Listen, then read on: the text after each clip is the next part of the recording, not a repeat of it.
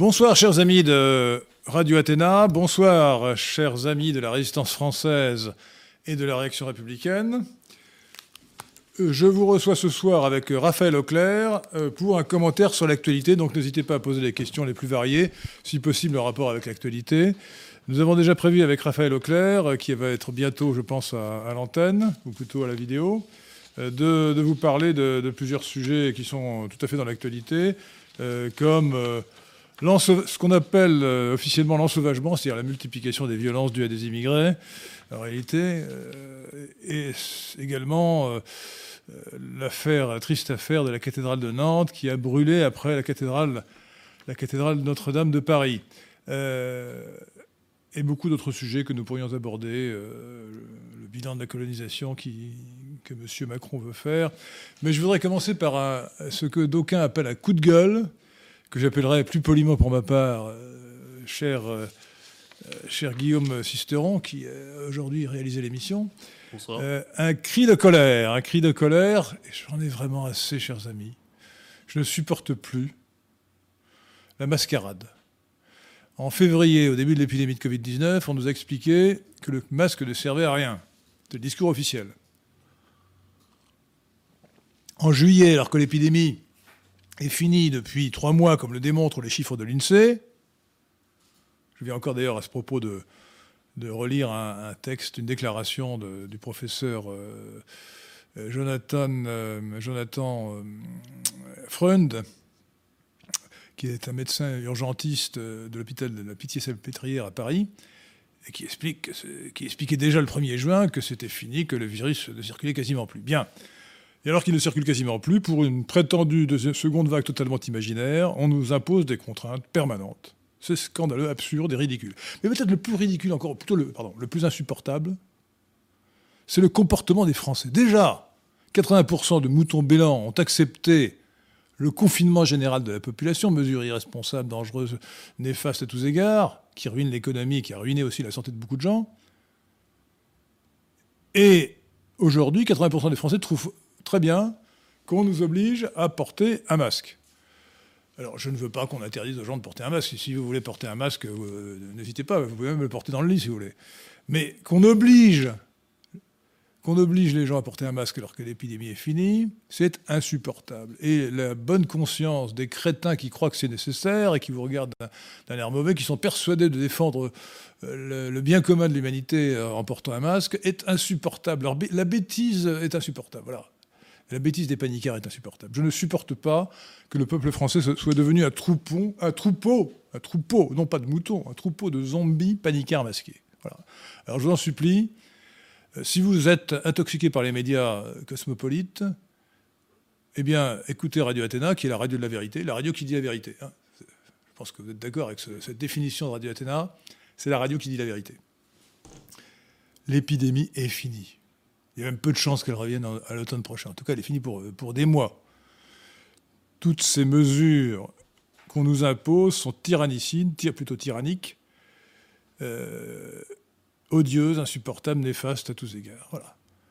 Donc résistez et dites à ceux qui vous obligent à porter le masque que vous refusez, tant que faire se peut. Vous n'allez pas en prison pour cela quand même, je l'admets, cette mesure vexatoire. Et stupide.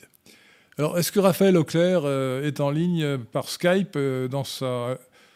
Est-ce qu'elle peut nous parler depuis sa province, qui doit être la Vendée, il me semble, Raphaël Auclair, oui ? Bon, on va l'appeler. Ah, voilà, vous allez l'appeler, d'accord, très bien.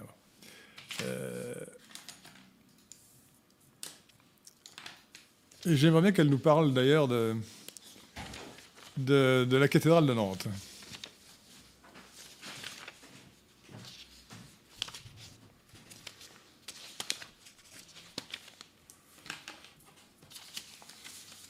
Oui. Bonsoir. Oui, bonsoir, Raphaël. Henri de Lesquin, l'appareil. Donc, vous êtes à l'antenne avec les auditeurs de Radio Athéna. On vous voit. Ah, cher Raphaël Auclair. Alors, vous avez déjà eu des compliments, cher Raphaël Auclair. Et un auditeur de Radio Athéna a dit « Raphaël Auclair, c'est le charme personnifié ». Merci beaucoup. J'espère que vous appréciez. C'est tellement vrai, n'est-ce pas, hein ? Alors... J'ai commencé à parler, avant que vous puissiez intervenir, de l'ensauvagement avec l'affaire de la mort d'Axel à Lyon. J'ai commencé à dire un mot sur la colonisation. Voulez-vous embrayer, si j'ose dire, sur l'un des deux sujets, ou bien parler d'ores et déjà de la cathédrale, de l'incendie de la cathédrale de Nantes? Écoutez, je pense que je vais peut-être plutôt commencer par parler du mouvement Black Lives Matter, parce qu'il me semble que c'est un petit peu le tronc, si vous voulez, idéologique d'où partent tous les événements qui nous arrivent et qui, d'une certaine manière, auxquels ils se rapportent. Je voudrais dire que donc nous avons assisté juste après le confinement à l'épisode de Black Lives Matter en anglais, et donc déjà il est important de le comprendre de manière correcte. Donc tout d'abord il faut savoir que ce mouvement parti, n'est-ce pas, des États-Unis, importé des États-Unis, a une signification tout à fait différente et un contexte complètement différent, que ce soit aux États-Unis ou bien chez nous en France. Aux États-Unis, selon moi, il s'agit d'une lutte de pouvoir. D'ailleurs, on parle énormément des problèmes des Noirs, etc., de leurs revendications, mais pour ainsi dire, il ne s'agit pas d'eux, selon moi. À chaque fois, disons que leurs revendications sont instrumentalisées. Il faut savoir qu'il se passe actuellement aux États-Unis une lutte de pouvoir très importante, donc une lutte à la vie, à la mort, entre deux forces. La première, ce sont les partisans d'un État fort, ce qu'on pourrait appeler les souverainistes, qui sont représentés par le président Trump. Et d'autre part, il y a les tenants de l'ultralibéralisme, de la globalisation.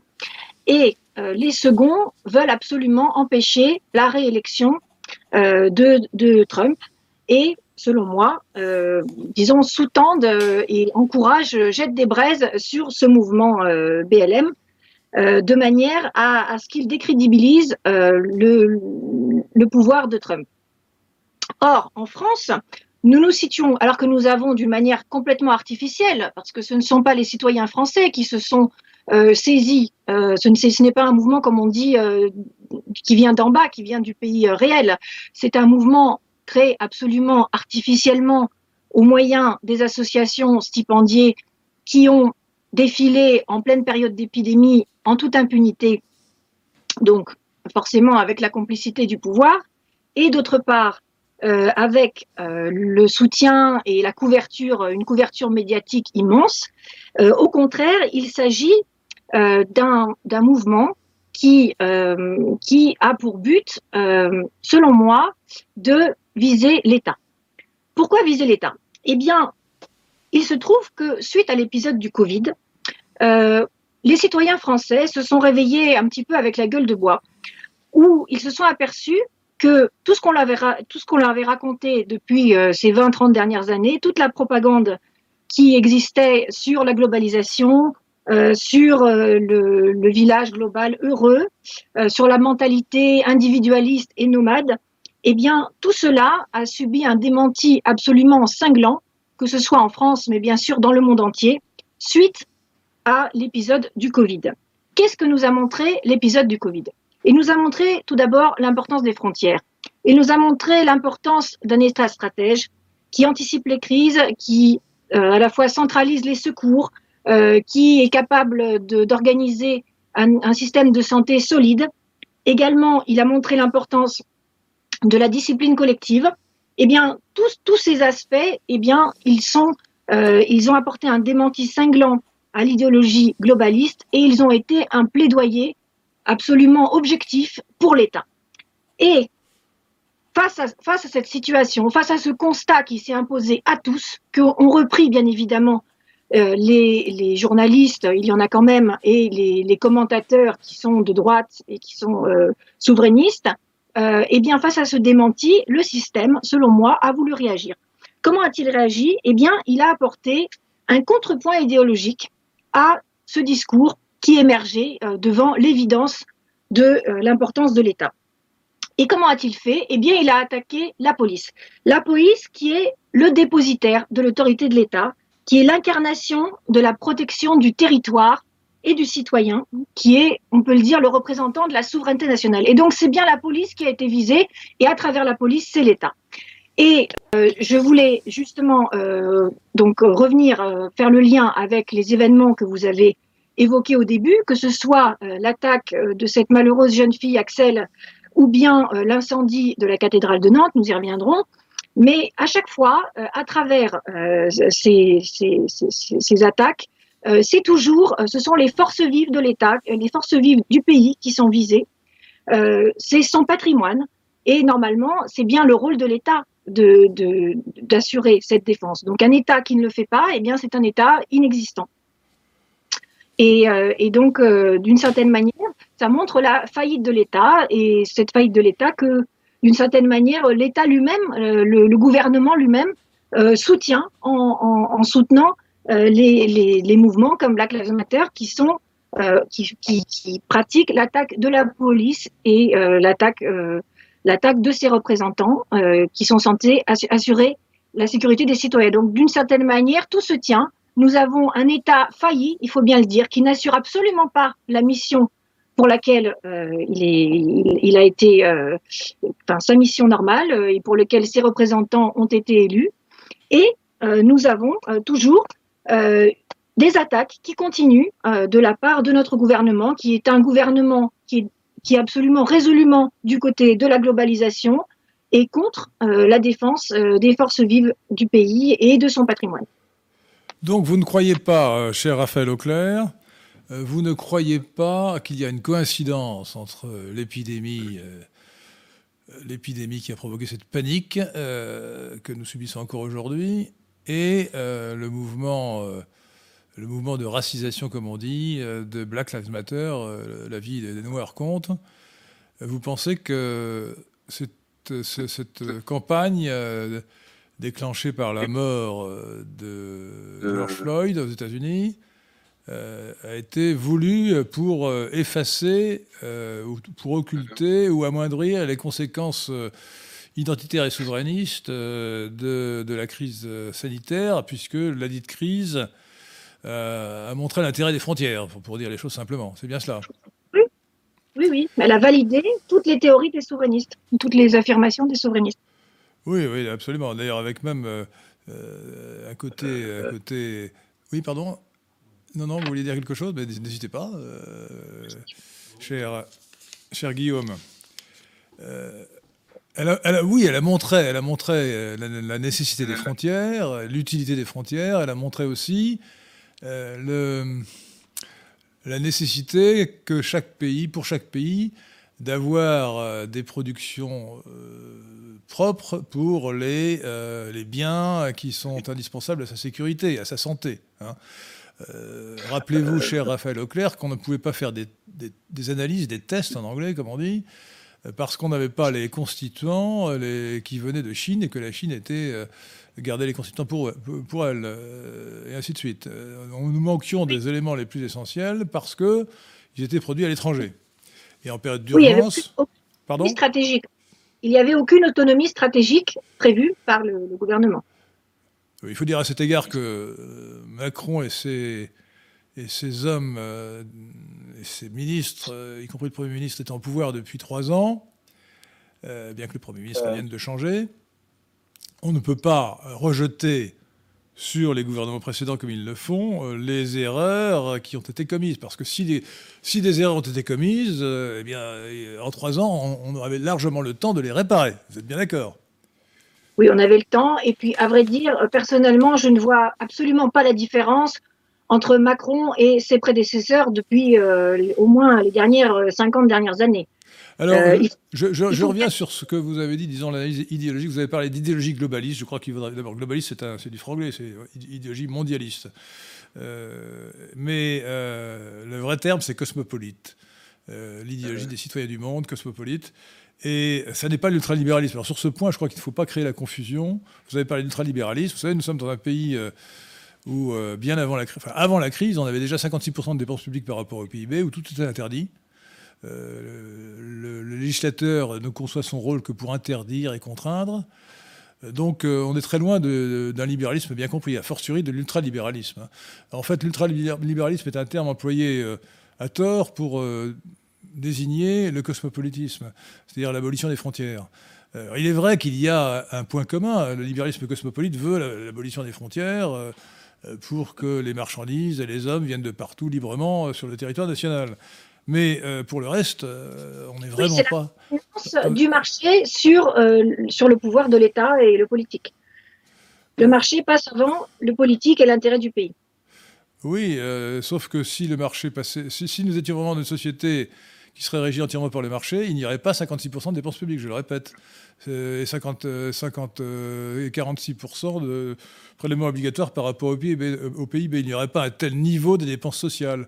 Donc non, nous ne sommes pas du tout dans une société ultralibérale, nous sommes dans une société antilibérale, où il y a un peu de libéralisme, où le droit de propriété est bafoué à tous égards. Il reste un peu, mais...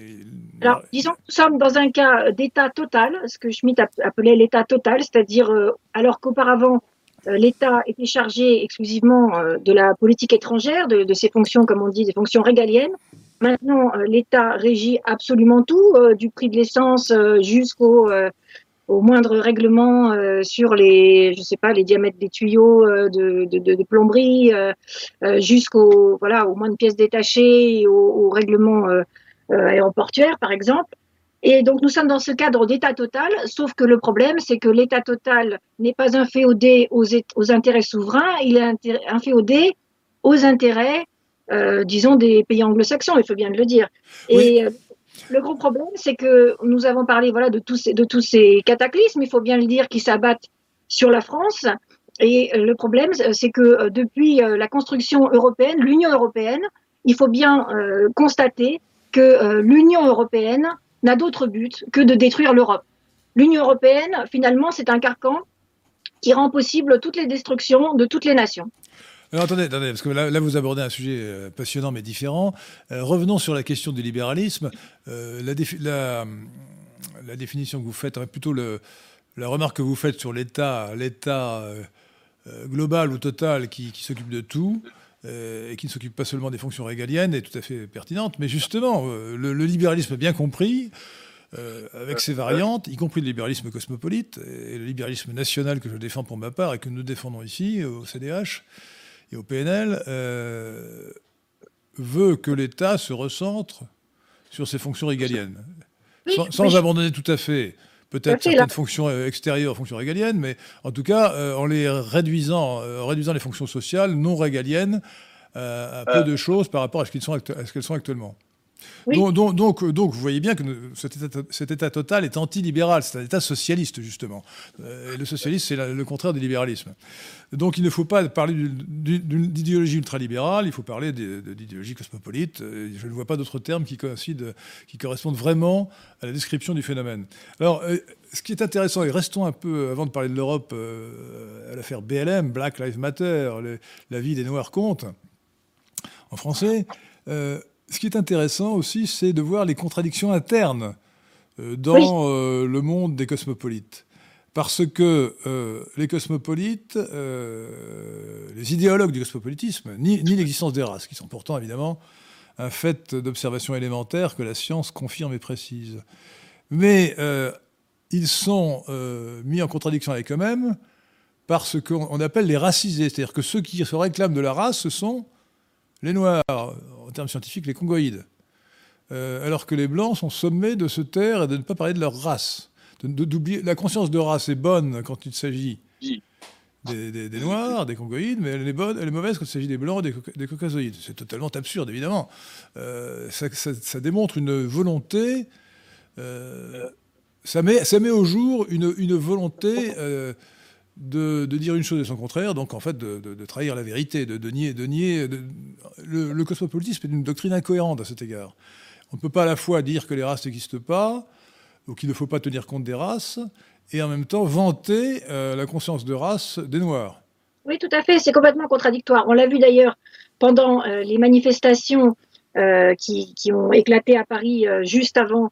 Il y a eu les manifestations clandestines et ensuite, justement, les manifestations qui sont menées par le clan Traoré. Et on voyait des panneaux « Décolonisons-nous ». Et alors je disais, ce serait bien qu'on utilise les mêmes panneaux, mais j'imagine que la réaction ne serait pas la même, donc c'est absolument inéquitable. Alors d'ailleurs, remarquons à propos de Adama Traoré, dont on fait une victime comme George Floyd, que dans les deux cas, il s'agit de crapules, de racailles. Il faut savoir que George Floyd, qu'on présente comme une malheureuse victime, bon, il est mort en fait accidentellement. Le policier abruti qui l'a étranglé ne voulait pas le tuer. Et ce George Floyd était une crapule qui avait été condamnée à 5 ans de prison. Il avait fait 4 ans de prison pour cambriolage en bande organisée et à main armée. Vous voyez que c'était... Bon, il était drogué, il tournait dans des films dans des vidéos pornographiques. Il mettait en circulation de la fausse monnaie. Enfin, c'est d'ailleurs pour ça qu'il a été arrêté, c'est parce qu'il mettait en circulation de la fausse monnaie. Donc on avait affaire à une crapule.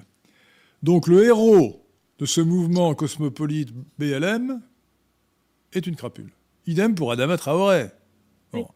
Adama Traoré était un repris de justice, mort au cours de son arrestation, après son arrestation, qui est convaincu d'avoir violé sous la menace d'une fourchette son compagnon de cellule. Oui. Donc c'était une crapule ignoble. Et d'autre part, on a parlé, j'ai vu une émission de télévision qui racontait ça dans le détail, que toute la famille à peu près est du même acabit. Hein. Ils sont 3 ou 4 dans la famille à avoir commis des délits, à avoir été condamnés pour cela. Hein.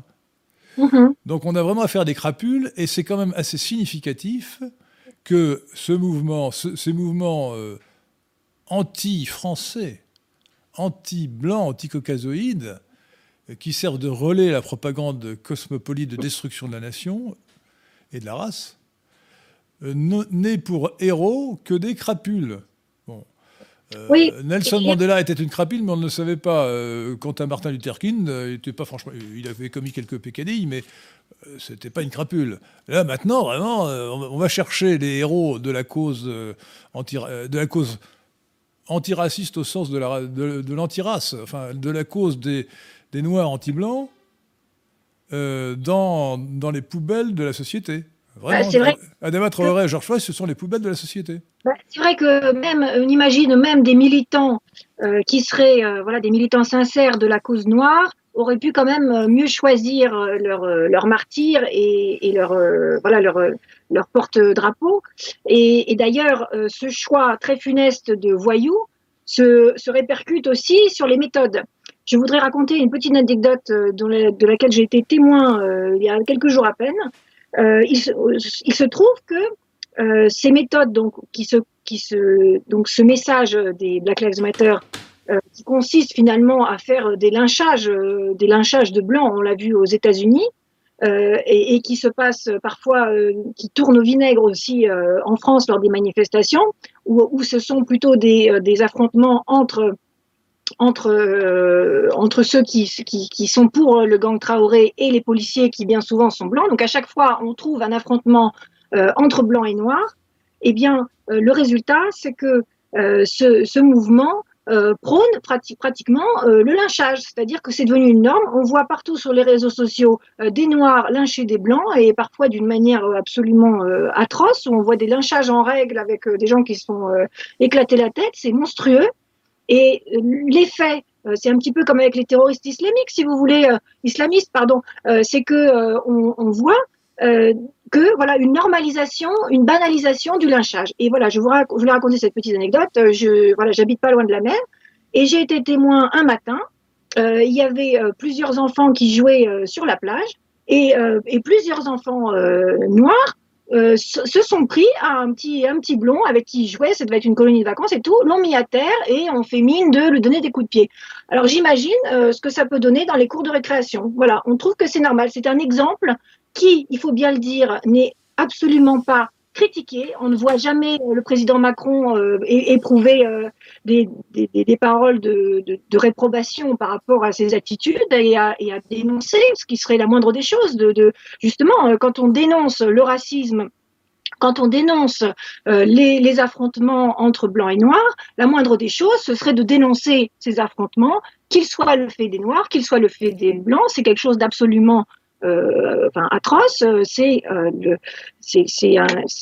cela mine complètement la société et on ne voit jamais cela condamné. Donc du coup, ce mouvement qui est, comme vous l'avez rappelé, le fait de voyous, qui ont des méthodes de voyous et qui ne se comprennent que par la violence, eh bien, a également des répercussions, par l'exemple, si je puis dire, sur la société française.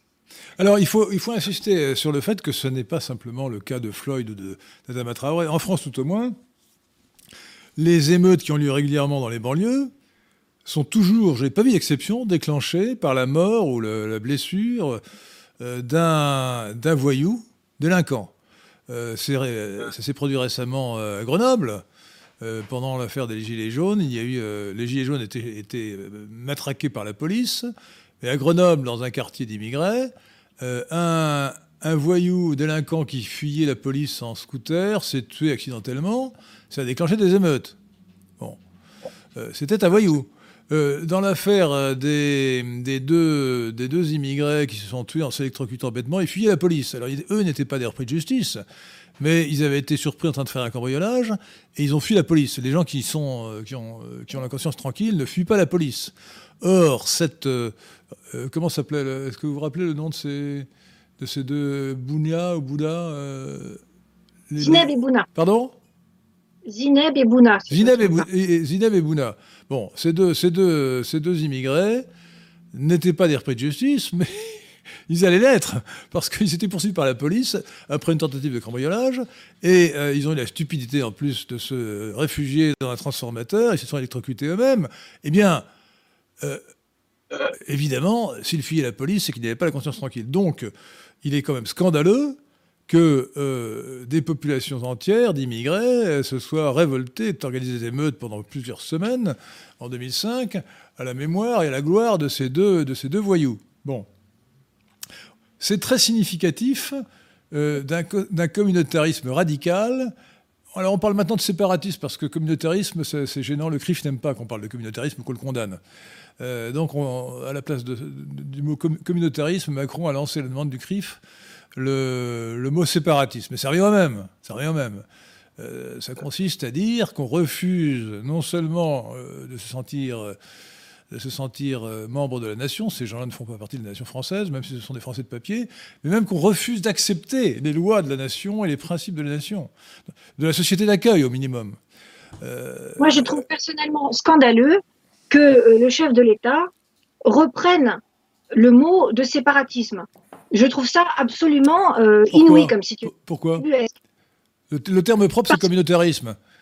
Oui, mais comment voulez-vous, le chef de l'État, justement, c'est lui qui est censé assurer la cohésion et l'unité de l'État, et qu'il en parle comme si c'était une opinion comme d'autres. C'est un petit peu comme si vous aviez, je ne sais pas, un centre aéré, et puis on dise, oui, alors il y a ces animateurs qui sont sympathiques, d'autres qui sont un petit peu, qui font des jeux pas très intéressants, et puis alors il y en a d'autres qui sont des pédophiles. Voilà, on a trois types.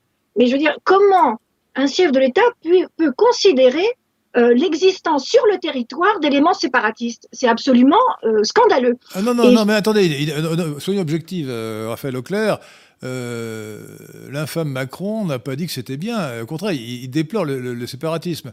Moi, je l'accuse d'utiliser un terme différent, simplement pour faire plaisir au CRIF, le Conseil suprême des Juifs de France, qui pratique un communautarisme éhonté et qui ne veut pas, par conséquent, qu'on critique le communautarisme. Sachant que, selon les principes de la République, depuis 1871 au moins, le communautarisme est considéré comme le contraire de l'unité nationale que dont rêvent les nationaux, nationalistes et républicains.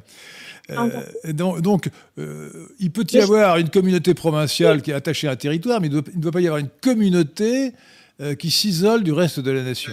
Vous voyez, ce communautarisme remet en cause l'unité nationale. Oui, mais le séparatisme, c'est pire, c'est que vous contestez la souveraineté de l'État sur un territoire qui appartient à l'État. C'est scandaleux, c'est-à-dire c'est la définition de l'ennemi. Vous ne pouvez pas faire ça. Et le déplorer, excusez-moi, c'est bien gentil, mais dans ces cas-là, vous ne pouvez pas le déplorer, il faut agir. Il faut agir, et la solution, c'est la réémigration, évidemment. Ces gens-là soit les mettre hors d'état de nuire en les emprisonnant ou en diminuant leurs droits civiques, par exemple, leur empêchant de voter. Non, écoutez, non, honnêtement, il n'y a aucune raison que des populations séparatistes restent sur le territoire national. La seule solution, c'est de les faire partir du territoire national. La réémigration, c'est la solution. Oui, tout à fait. Et je trouve que parler, juste le déplorer, c'est un peu faible. Je reviendrai encore une fois, puisqu'à mon avis, le grand thème derrière les Black Lives Matter, derrière tous les malheurs, il faut bien le dire, qui nous frappent, je reviens dessus, c'est la faillite de l'État. Et le grand théoricien Carl Schmitt, qui était un juriste et un politologue du XXe siècle, avait bien défini l'État comme le mode d'existence spécifique d'un peuple. Et il appelait, il disait, l'État, il disait ce chef-d'œuvre de la forme européenne et du rationalisme occidental. Pour lui, c'était une conquête, un progrès de l'Occident qui avait permis d'abolir les guerres de religion, d'abolir les guerres privées du Moyen-Âge et de créer un espace, une unité politique organisée et pacifiée. Oui, et de quoi ça puisse... De quoi s'aperçoit-on aujourd'hui ? C'est essentiel. Permettez-moi, c'est-à-dire de faire une parenthèse sur Carl Schmitt, car Carl Schmitt est un de nos maîtres à penser au CDH, et un de mes maîtres à penser. Ce qui est particulièrement intéressant chez lui, c'est sa définition de l'ennemi, que tout le monde devrait connaître et que les nationalistes au sens large, ou les républicains, devraient connaître pour le mettre en œuvre.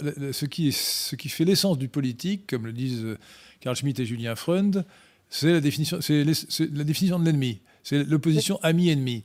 Et il faut bien comprendre que quand on... Nous en parlerons peut-être à propos de la loi sur la PMA, que quand on gémit en disant « mais ces gens-là veulent remettre en cause la nature humaine, détruire la famille et les principes de la filiation », ça ne sert à rien si on ne les désigne pas comme des ennemis. En 1984, lors des grandes manifestations pour l'école libre, auquel j'ai participé, vous étiez peut-être pas né vous-même, Raphaël Auclair. Et donc, je me rappelle que si elles ont abouti à un véritable succès, c'est parce qu'on désignait l'ennemi. L'ennemi, c'était Savary, le ministre de l'Éducation nationale, mais aussi Mitterrand lui-même. Et c'est pour ça que Mitterrand a reculé. Et vous avez le contre-exemple avec la loi Taubira. Comme... ces braves candoles du mouvement de la Manif pour tous n'ont jamais fait de politique au sens propre, n'ont jamais désigné l'ennemi, n'ont jamais attaqué Hollande en disant « Hollande, démission », eh bien, ils sont arrivés à rien. On a un très bel exemple d'une organisation remarquable, avec une cause elle-même remarquable, et une stratégie lamentable qui aboutit à un échec complet. La Manif pour tous a rassemblé des centaines de milliers et des millions de personnes dans la rue, avec un résultat égal à 0. Oui. Voilà. Oui. Avec la différence de 1984, parce qu'ils n'ont pas fait de politique. Voilà. Comme les Gilets jaunes, malheureusement. Comme les Gilets jaunes, avec aussi le fait qu'ils ont été récupérés rapidement par l'extrême gauche. Donc il y a eu une corruption des Gilets jaunes. Donc alors, que pouvons-nous dire de plus sur l'affaire Traoré-Floyd, Black Lives Matter? Est-ce que le cher Guillaume Sisteron, qui réalise l'émission, peut nous lire des questions qui se rapporteraient à ce sujet et qui seraient pertinentes ? Non, il n'y en a pas tellement. Il y en a une, je voulais lire, de Luc Pivard. L'influence des médias et de l'État, des idéologies, sont-elles vraiment les seules explications à l'apogée de l'ensauvagement de l'homme et de la femme ? C'est pas totalement en lien. Ah, si, c'est une bonne question, ça, voyons, une question profonde. Répétez, l'influence des médias et de l'État est-elle la seule explication ? C'est ça ? C'est ça. À l'ensauvagement. Non, alors écoutez, je ne sais pas ce que Raphaël Auclair répondra. Si vous me permettez, en manquant de galanterie peut-être, je vais répondre avant vous, Raphaël. Non, c'est pas c'est pas la conséquence directe. L'ensauvagement résulte de l'immigration. Enfin, non, pas seulement. L'ensauvagement résulte d'une part de l'immigration et du fait qu'une société multiculturelle et multiconflictuelle, du fait qu'une société multiraciale et multiraciste, du fait qu'il y a une loi d'hétérogénéité violence. Plus une société est hétérogène, toute chose égale d'ailleurs, plus elle est violente. Ça, c'est le premier facteur. Donc c'est une conséquence indirecte du fait qu'on a ouvert la porte à l'immigration. Mais une autre conséquence, une autre raison idéologique, mais l'État intervient aussi, mais comme relais de cette idéologie, c'est la conception de la gauche au sens large, qu'elle soit collectiviste ou cosmopolite, selon laquelle l'homme est bon par nature, et donc le criminel n'est pas vraiment responsable de ce crime, c'est le, c'est la société qui est coupable. Alors c'est ce qu'on appelle, sur le plan criminologique, du point de vue du droit criminologique, la théorie de l'école sociale nouvelle de Marc-Ancel, dont le disciple qui a mis en œuvre cette théorie était Robert Badinter, qui repose sur le triptyque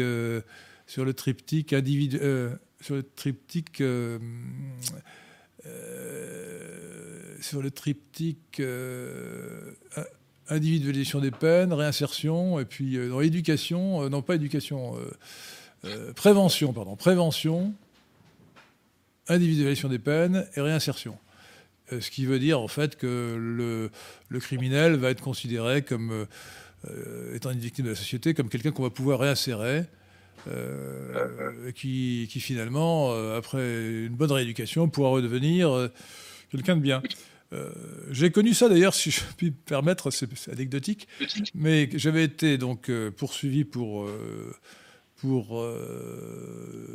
infraction aux lois antiracistes, de manière totalement stupide, pour un texte d'ailleurs que j'ai remis en ligne avec un autre titre qui s'appelle « La lutte des classes a été supplantée par la lutte des races », que vous trouverez sur le site lesquin.fr, et j'ai accepté de faire un rappel à la loi, donc de faire un stage au mémorial de la Shoah pour me guérir de mon racisme. Alors, je n'ai jamais été raciste au mauvais sens du terme.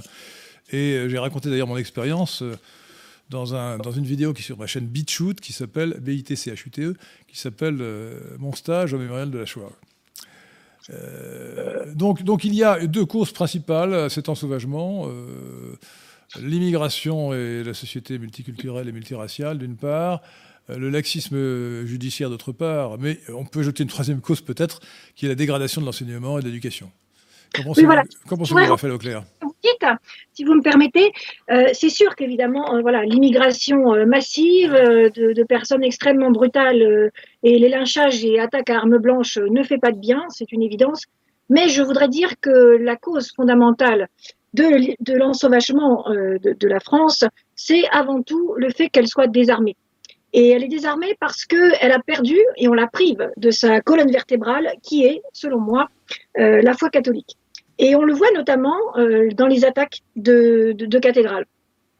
Il se trouve que les attaques de cathédrales sont beaucoup plus que simplement brûler des vieilles pierres qui sont des sortes de musées où on peut voir des monuments anciens. C'est beaucoup plus, puisque ces cathédrales sont des points de repère à la fois spatiaux, mais également historiques et spirituels. Alors pour cela, je renvoie les auditeurs à la vidéo, je crois, qui sera mise en commentaire, qui est un extrait du film de Jean-François Delassus qui s'appelle « Les mystères des cathédrales ». Donc il y a un petit extrait de cette vidéo où on explique que les cathédrales, quand elles ont été construites, étaient beaucoup plus que simplement un lieu de prière. C'était effectivement un lieu de prière, mais pas seulement.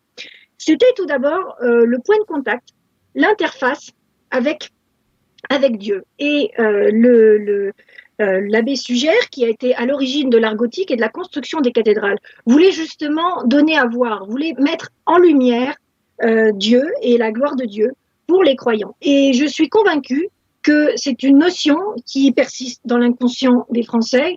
Quand on voit une cathédrale, c'est bien évidemment plus qu'une grande bâtisse, ou comme des fois on voit des églises qui sont rasées et reconstruites en bunker. Il est bien évident que cela n'a rien à voir. C'est pas juste des grands monuments, c'est des monuments qui sont érigés en tant que point de contact avec Dieu. Et d'ailleurs, on peut se rendre compte que avec les arcs-boutants, etc., c'est pas très très joli des fois de l'extérieur, puisqu'il y a plein de structures qui permettent à la cathédrale de tenir, tous ces arcs-boutants, toutes ces croix, tous ces soutiens, etc., ce qui des fois ressemblait un peu les cathédrales de l'extérieur à des sortes de grands insectes. Pourquoi ? Parce que la cathédrale est faite avant tout pour être vue de l'intérieur, puisque le but, c'est de voir le monde, à travers Dieu, à travers la lumière de Dieu, à travers les vitraux qui sont l'expression de la religion, de la Bible, etc. En outre, c'est ce qui est expliqué dans cette vidéo qui s'appelle « Les mystères des cathédrales », on se rend compte que la cathédrale jouait un rôle bien plus important que simplement le rôle de prière. C'était également la maison du peuple. où, par exemple, donc il n'y avait pas d'hôtel de ville à l'époque où c'était construit, mais souvent ça tenait lieu d'hôtel de ville. C'était là où se rencontraient les notables, les artisans, où les gens venaient tout simplement s'abriter, les gens qui venaient de la campagne, qui passaient en ville. C'était un lieu extrêmement important, un lieu social. C'était en fait l'endroit où tout le monde avait sa place. C'était vraiment la maison du peuple. Et je pense que dans l'imaginaire des Français, c'est toujours le lieu du rassemblement. Et à cet égard, c'est très dommageable que les cathédrales soient attaquées, et ça s'attaque vraiment à la conscience collective des Français. Un autre point très important, on parle d'ensauvagement. Il se trouve que les cathédrales ont été très importantes pour élever l'image de la femme, puisque il y a eu au XIIe siècle un sermon de l'abbé de Ratisbonne qui était extrêmement dur envers les femmes, qui disait que les femmes étaient des tentatrices, bon, ce qu'on entendait auparavant. C'est vrai, depuis Ève, on le sait, hein, cher Raphaël Auclair, ne le niez pas. Je ne le nie pas complètement, mais en l'occurrence, il se trouve que ce sermon a scandalisé beaucoup de gens, des femmes notamment, qui se sont alliées avec des abbés et qui ont exigé que les femmes soient reconnues comme membres à part entière de l'Église. Et comment cela s'est-il traduit? Cela s'est traduit par l'entrée dans la statuaire des cathédrales, avec Marie. Marie et le culte marial, et Marie qui était présentée comme un modèle pour les femmes, un modèle d'amour, un modèle de bonté, un modèle de miséricorde, et qui a, je pense, profondément transformé la conscience des Français. Voilà, donc je trouve que attaquer les cathédrales, c'est beaucoup plus que s'attaquer à des monuments, c'est vraiment s'attaquer à toute la géographie mentale, à toute la hiérarchie des valeurs françaises. Alors il faudrait, Raphaël Auclair, à cet égard, il faudrait que les Français comprennent, je parle des Français de sang bien sûr, comprennent que ces gens venus d'ailleurs qui s'attaquent aux cathédrales, qui s'attaquent à nos monuments, le font par détestation de ce que nous sommes. Il y a une volonté de détruire notre identité et de la refuser. Alors, je ne sais pas si l'incendie de Notre-Dame de Paris est accidentel. On ne sait pas. Hein, on ne saura sans doute jamais. On sait toujours pas au bout d'un an. C'est quand même assez... Pardon ? Comment ? C'est assez édifiant que pour un crime aussi grave, on n'ait absolument aucune réponse un an après. Et je voudrais d'ailleurs ajouter que même pour l'incendie de la cathédrale de Nantes, où il se trouve bon, qu'on a trouvé le coupable grâce aux caméras de la ville, c'est absolument... je veux dire, les bras m'en tombaient. J'ai vu qu'il risquait 5 ans d'emprisonnement et 150 000 euros d'amende. Mais qu'est-ce que c'est? Qu'est-ce que c'est cette punition, ce châtiment pour quelqu'un qui a détruit quelque chose qui est inestimable? L'orgue, et il y avait également une toile de Flandrin et toute cette cathédrale. C'est quelque chose qui n'a pas de prix. Alors je vous signale d'ailleurs que le procureur qui, effectivement... ...affligé par l'État pour une dégradation pareille, mais écoutez, je ne sais pas ce que c'est. Je veux dire, on voudrait encourager la répétition de ce genre d'acte, on ne ferait pas autrement. C'est carrément une incitation à l'impunité et une incitation à recommencer ce genre d'acte, puisque le risque est quasiment nul. Vous détruisez des éléments du patrimoine national qui n'ont pas de prix et qui sont absolument irremplaçables, et vous ne risquez rien. Ce qui prouve encore que le gouvernement que nous avons est absolument un gouvernement de criminels. Ce sont des gens qui détruisent le pays, qui assistent au départ en fumée de tout le patrimoine du pays et des forces vives du pays, puisqu'on voit tous les jours des jeunes et aussi des gens de tous les âges, mais notamment des jeunes, donc qui sont l'avenir du pays, et qui se font massacrer en toute impunité. Que vont risquer les meurtriers d'Axel? Rien du tout, et donc ça va continuer. Alors Raphaël Auclair, sur ce point, premièrement, il est clair que le procureur de la République a pris pour l'instant une incrimination minimum, destruction et dégradation par incendie. Alors qu'en fait, l'incendie volontaire, qui était probablement la bonne incrimination, est passible de moins de 10 ans de prison, enfin, est passible de 10 ans de prison, pardon. De 10 ans de prison, et non pas de 5. Vous remarquerez d'ailleurs que ce crime qu'est l'incendie, 10 ans de prison, l'incendie volontaire, n'est jamais puni, ou presque jamais puni, lorsque on brûle des voitures. On brûle chaque année, les immigrés pour l'essentiel, brûlent chaque année des voitures par milliers. Est-ce que vous avez déjà entendu parler d'une condamnation à 10 ans de prison d'un incendiaire de voiture? C'est pourtant écrit dans le code pénal. Bon. Alors, on est effectivement stupéfait et sidéré du laxisme de l'État, en l'occurrence. Bon, pour Nantes, on verra bien comment sera jugé le criminel ou le délinquant, parce que si c'est 5 ans de prison, ce n'est qu'un délit, hein, et non pas un crime. Je voudrais appeler votre attention, chers auditeurs de Radio Athéna, et vous, votre attention à vous, Raphaël Auclair, sur les déclarations invraisemblables du recteur, c'est-à-dire du curé, et du vicaire de la cathédrale. Est-ce que vous les avez lus, Raphaël Auclair ?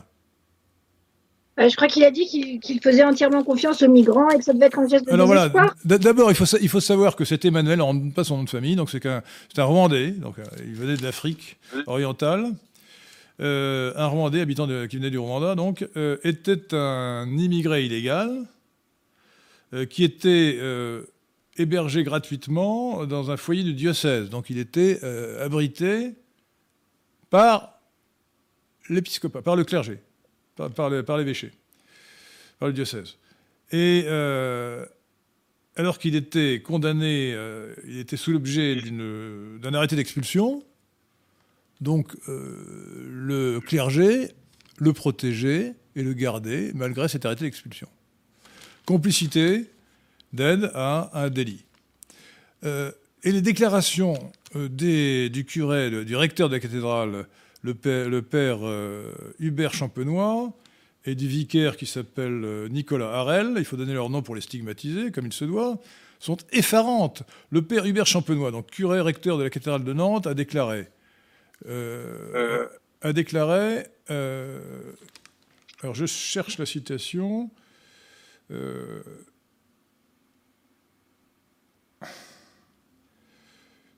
Qu'il avait une excellente opinion de cet homme. Oui, c'est ça. J'ai toute confiance en Emmanuel. Alors qu'il savait que cet Emmanuel, immigré illégal rwandais, avait incendié la cathédrale. Et il a déclaré : j'ai toute confiance en Emmanuel. Il a déclaré aussi. Alors ça, c'est le père Harel, Nicolas Harel, qui dit « Emmanuel était très serviable, très souriant et aussi très discret. » Et puis le recteur a également dit « Pour excuser Emmanuel, son acte traduit une grande fragilité, une souffrance. » Vous vous rendez compte ? Donc il excuse en fait l'incendiaire. Qu'en pensez-vous, Raphaël Auclair ? Écoutez, moi j'ai travaillé un petit peu dans ma thèse sur les questions d'ennemis et je peux vous dire qu'il y a toutes sortes justement là, on voit que c'est une manifestation de la négation de l'ennemi, puisque c'est quelqu'un qui a manifestement détruit un monument en toute conscience, et on lui trouve des excuses. Alors, il y a tout un courant relativiste de la théorie de l'ennemi qui consiste à dire qu'en fait, voilà, il n'y a jamais d'ennemi.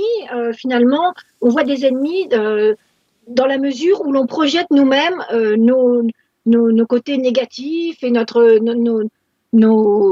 défauts et nos inquiétudes, nos angoisses sur les autres. Donc, je pense qu'ils sont tout à fait les tenants de cette idéologie absolument catastrophique. Je crois qu'au-delà de cette remarque générale, c'est quand même très caractéristique de l'état moral de l'Église d'aujourd'hui. Enfin, on n'est plus au temps des croisades. Hein. Franchement, le simple fait qu'ils aient hébergé un immigré clandestin, un immigré illégal, est scandaleux. Ils ont été complices d'un acte illégal, et le fait qu'ensuite, après un tel crime, ils l'excusent est insupportable. Ces gens-là sont insupportables, si vous voulez. C'est le niveau moral de l'Église est tombé à zéro. J'exagère à peine. C'est la version des valeurs. Hein ? On se demande d'ailleurs comment des gens de ce niveau moral ont la responsabilité du patrimoine national. Et ils avaient... Attendez... Ils étaient totalement irresponsables. Ils ont confié les clés de l'église, de la cathédrale, à cet immigré illégal. C'était lui qui fermait l'église. C'est comme ça qu'il a pu faire son forfait. Oui, la cathédrale ne leur appartient pas. Donc, il sait bien d'être généreux avec le patrimoine des Français. Mais la cathédrale ne leur appartient pas. Et apparemment, ils ne s'en soucient guère. Alors, une question de Kevin Chauve. Les combattants contre l'islam ne sont-ils pas les principaux ennemis qui font passer inaperçus le remplacement congoïde qui a lieu en comparant la natalité africaine, noire et maghrébine? Alors, oui, c'est pas très clair, mais ça veut dire, en fait, c'est ce que je pense pour ma part aussi, qu'il est sans doute plus important, que la question raciale est plus importante que la question religieuse, puisque, comme cet Emmanuel, les immigrés qui viennent d'Afrique noire, sont parfois musulmans, mais ils sont aussi souvent chrétiens ou animistes.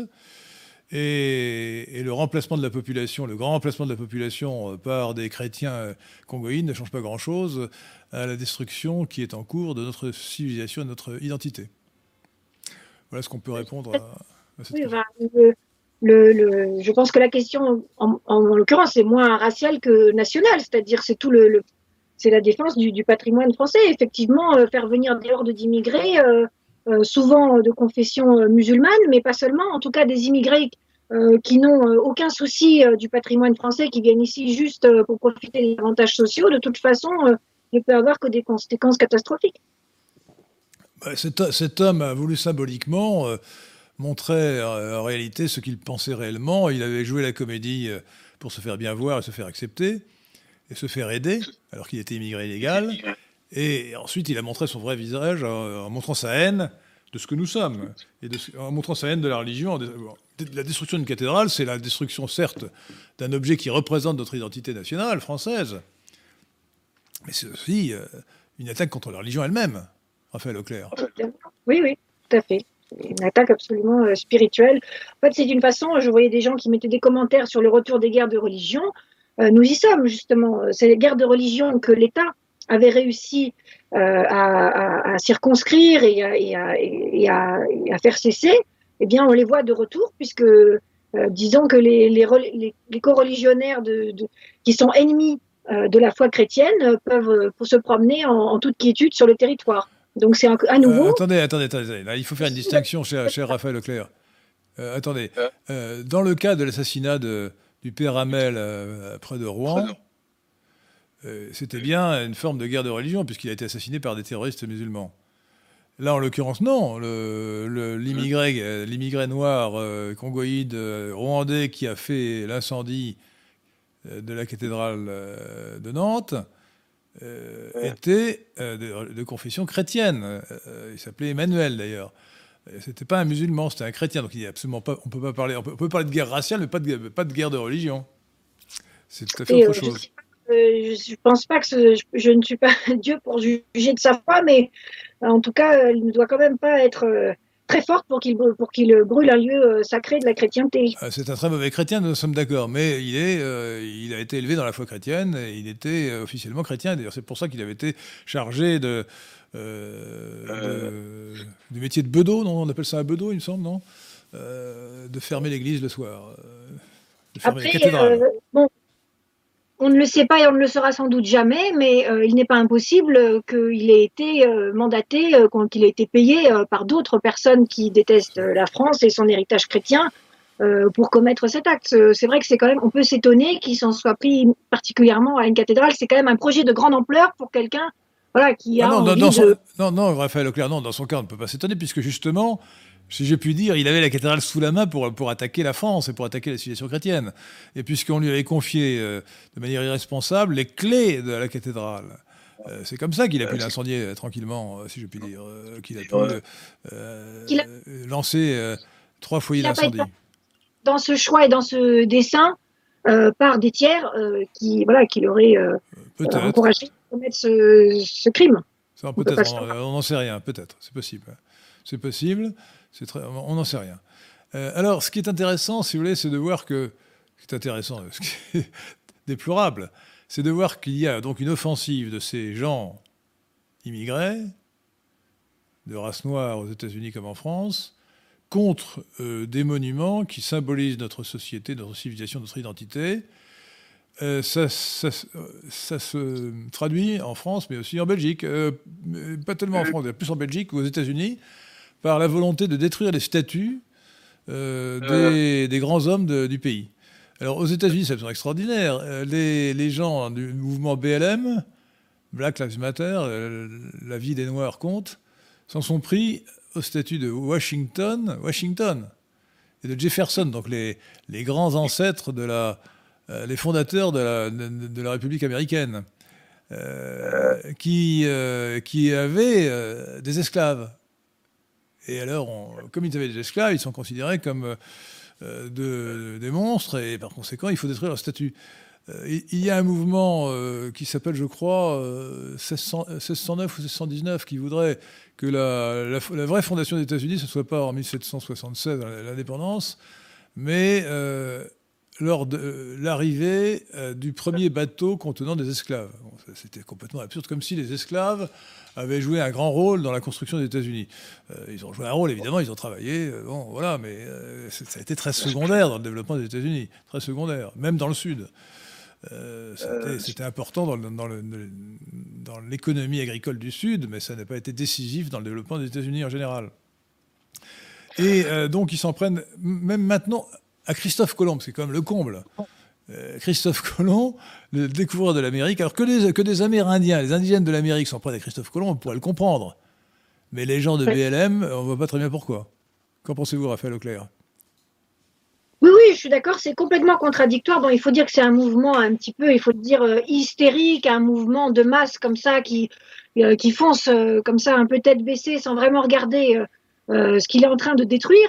On a vu notamment en Martinique la destruction du monument de Victor Schœlcher qui a pourtant été le père du décret de l'abolition de l'esclavage. Donc c'est complètement contradictoire. Je pense que c'est à nouveau le signe d'une attaque contre l'État. On a vu aussi des panneaux de la rue Victor Hugo en Martinique qui étaient arrachés, qui était un grand républicain, Victor Hugo, donc c'est à nouveau un attaque. Un cosmopolite, ouais. Républicain, je ne sais pas, mais cosmopolite. Et Victor Schœlcher, c'est quand même le comble, alors que des Noirs de la Martinique s'en prennent à Victor Schœlcher, alors que c'est lui qui a milité pour l'abolition de l'esclavage, c'est sidérant, enfin, c'est vraiment incroyable. De leur niveau intellectuel, je pense.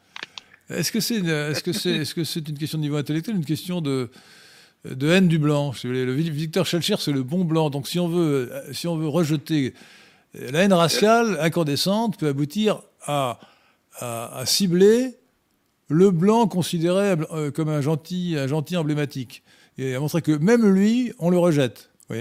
C'est tout représentant, puisque voilà, tout représentant, donc on ne veut rien devoir aux Blancs, même à cet abolitionniste Victor Schœlcher, donc on détruit la statue de Victor Schœlcher. C'est comique en un sens, mais c'est plutôt tragique, c'est lamentable, c'est lamentable. Alors je crois que cela nous amène logiquement à parler de la colonisation et de l'esclavage. Vous m'avez rapporté, cher Raphaël Auclair, que Macron avait confié à un certain Benjamin Stora, un historien juif algérien, de faire un rapport sur la responsabilité de la France à l'égard de la colonisation. Oui, tout à fait. Alors, donc, ça s'est passé il y a 3 jours. Benjamin Stora a reçu une mission sur la mémoire de la colonisation qui va être organisée de manière bipartite, puisque l'Algérie a également nommé un historien pour faire la vérité, soi-disant la vérité sur l'esclavage et la colonisation. Donc on peut déjà s'interroger sur l'opportunité et les modalités de cette commission, parce que déjà, excusez-moi, ça ne se fait jamais comme ça. Quand vous faites une étude un petit peu sérieuse, vous ne prenez jamais 2 historiens, vous prenez au moins un collège au moins, je ne sais pas, une dizaine d'historiens pour produire une analyse nuancée et valide. Et en l'occurrence, c'est vrai que prendre Benjamin Stora, qui est lui-même d'origine algérienne, et un autre historien algérien pour réécrire cette histoire de la colonisation en Algérie, c'est quand même... ça porte à caution, parce que c'est un petit peu comme si les Allemands choisissaient un citoyen allemand d'origine française et un Français pour écrire l'histoire, disons, de la Première Guerre mondiale. Je trouve que l'histoire fait partie, enfin c'est la chair d'un pays, c'est sa conscience nationale, donc il est bien normal que des historiens, pas un seul, mais que plusieurs historiens du pays lui-même, que chaque pays ait voix au chapitre, et puisse exprimer son opinion sur une question historique précise. Donc là, on ne s'attend pas à beaucoup de nuances et beaucoup de... Je dirais, Raphaël Auclair, Permettez-moi d'apporter deux observations à ce que vous venez de dire. D'abord, est-il légitime que l'État veuille définir une histoire officielle? Non. L'État, les représentants de l'État, le chef de l'État lui-même, doivent célébrer les grands événements du passé, les grands hommes du passé, mais ce n'est pas à eux d'écrire une histoire officielle ou de nous mandater des historiens officiels pour écrire cette histoire officielle. C'est une confusion des genres. C'est à l'université, c'est aux historiens indépendants de discuter des événements historiques, et ce n'est pas à l'État d'établir une vérité officielle. C'est tout à fait scandaleux, y compris sur la Seconde Guerre mondiale. Enfin, la loi Guesso qui proclame l'intangibilité des déclarations et des jugements du tribunal de Nuremberg, où sont quand même des vainqueurs qui ont jugé les vaincus, est une loi scandaleuse. Enfin, je veux dire, il faut laisser les historiens débattre librement des questions historiques. Bon. Bah, disons qu'il doit y avoir, je pense, une liberté de débat historique. Il ne doit pas y avoir de censure. Mais il faut bien... Donc cette commission n'a pas lieu d'être. Cette commission n'a pas lieu d'être. Pourquoi ? Je ne dirais pas ça. Je pense qu'il faut une liberté des débats, il faut la pluralité des débats. Mais il faut se rendre à l'évidence, si vous voulez, tout régime politique se réfère nécessairement à un récit national. C'est toujours le cas. Vous prenez n'importe quel État, il y a toujours un récit qui permet évidemment au régime actuel de se légitimer par rapport au passé. Non, mais là encore, Raphaël Auclair, deux observations. La première, évidemment, récit national, je n'ai pas dit le contraire. Mais le récit national ne repose pas forcément sur une histoire officielle, écrite par les hommes de l'État ou par des gens commissionnés par les hommes de l'État. L'histoire doit être librement débattue dans la société, et c'est aux hommes de l'État, au chef de l'État en particulier, au chef du gouvernement, de reprendre à leur compte les récits établis par des historiens sérieux. Ça, c'est la première chose. Deuxièmement, le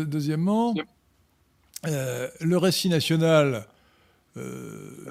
si l'on veut célébrer la nation, doit insister sur les pages glorieuses et non pas sur les pages douloureuses. Alors, c'est l'inverse. Là, on est dans une inversion du récit national. On veut réduire le récit national, d'ailleurs en truquant ce récit, à ce qui serait condamnable. Je vous rappelle que, d'une certaine manière, cette commission officielle... et à quasiment un programme préétabli, puisque, d'abord, évidemment, on l'a fait avec l'Algérie, ce qui est un comble, étant donné la volonté des Algériens de nous culpabiliser. Oui, c'est ça. Et d'autre part,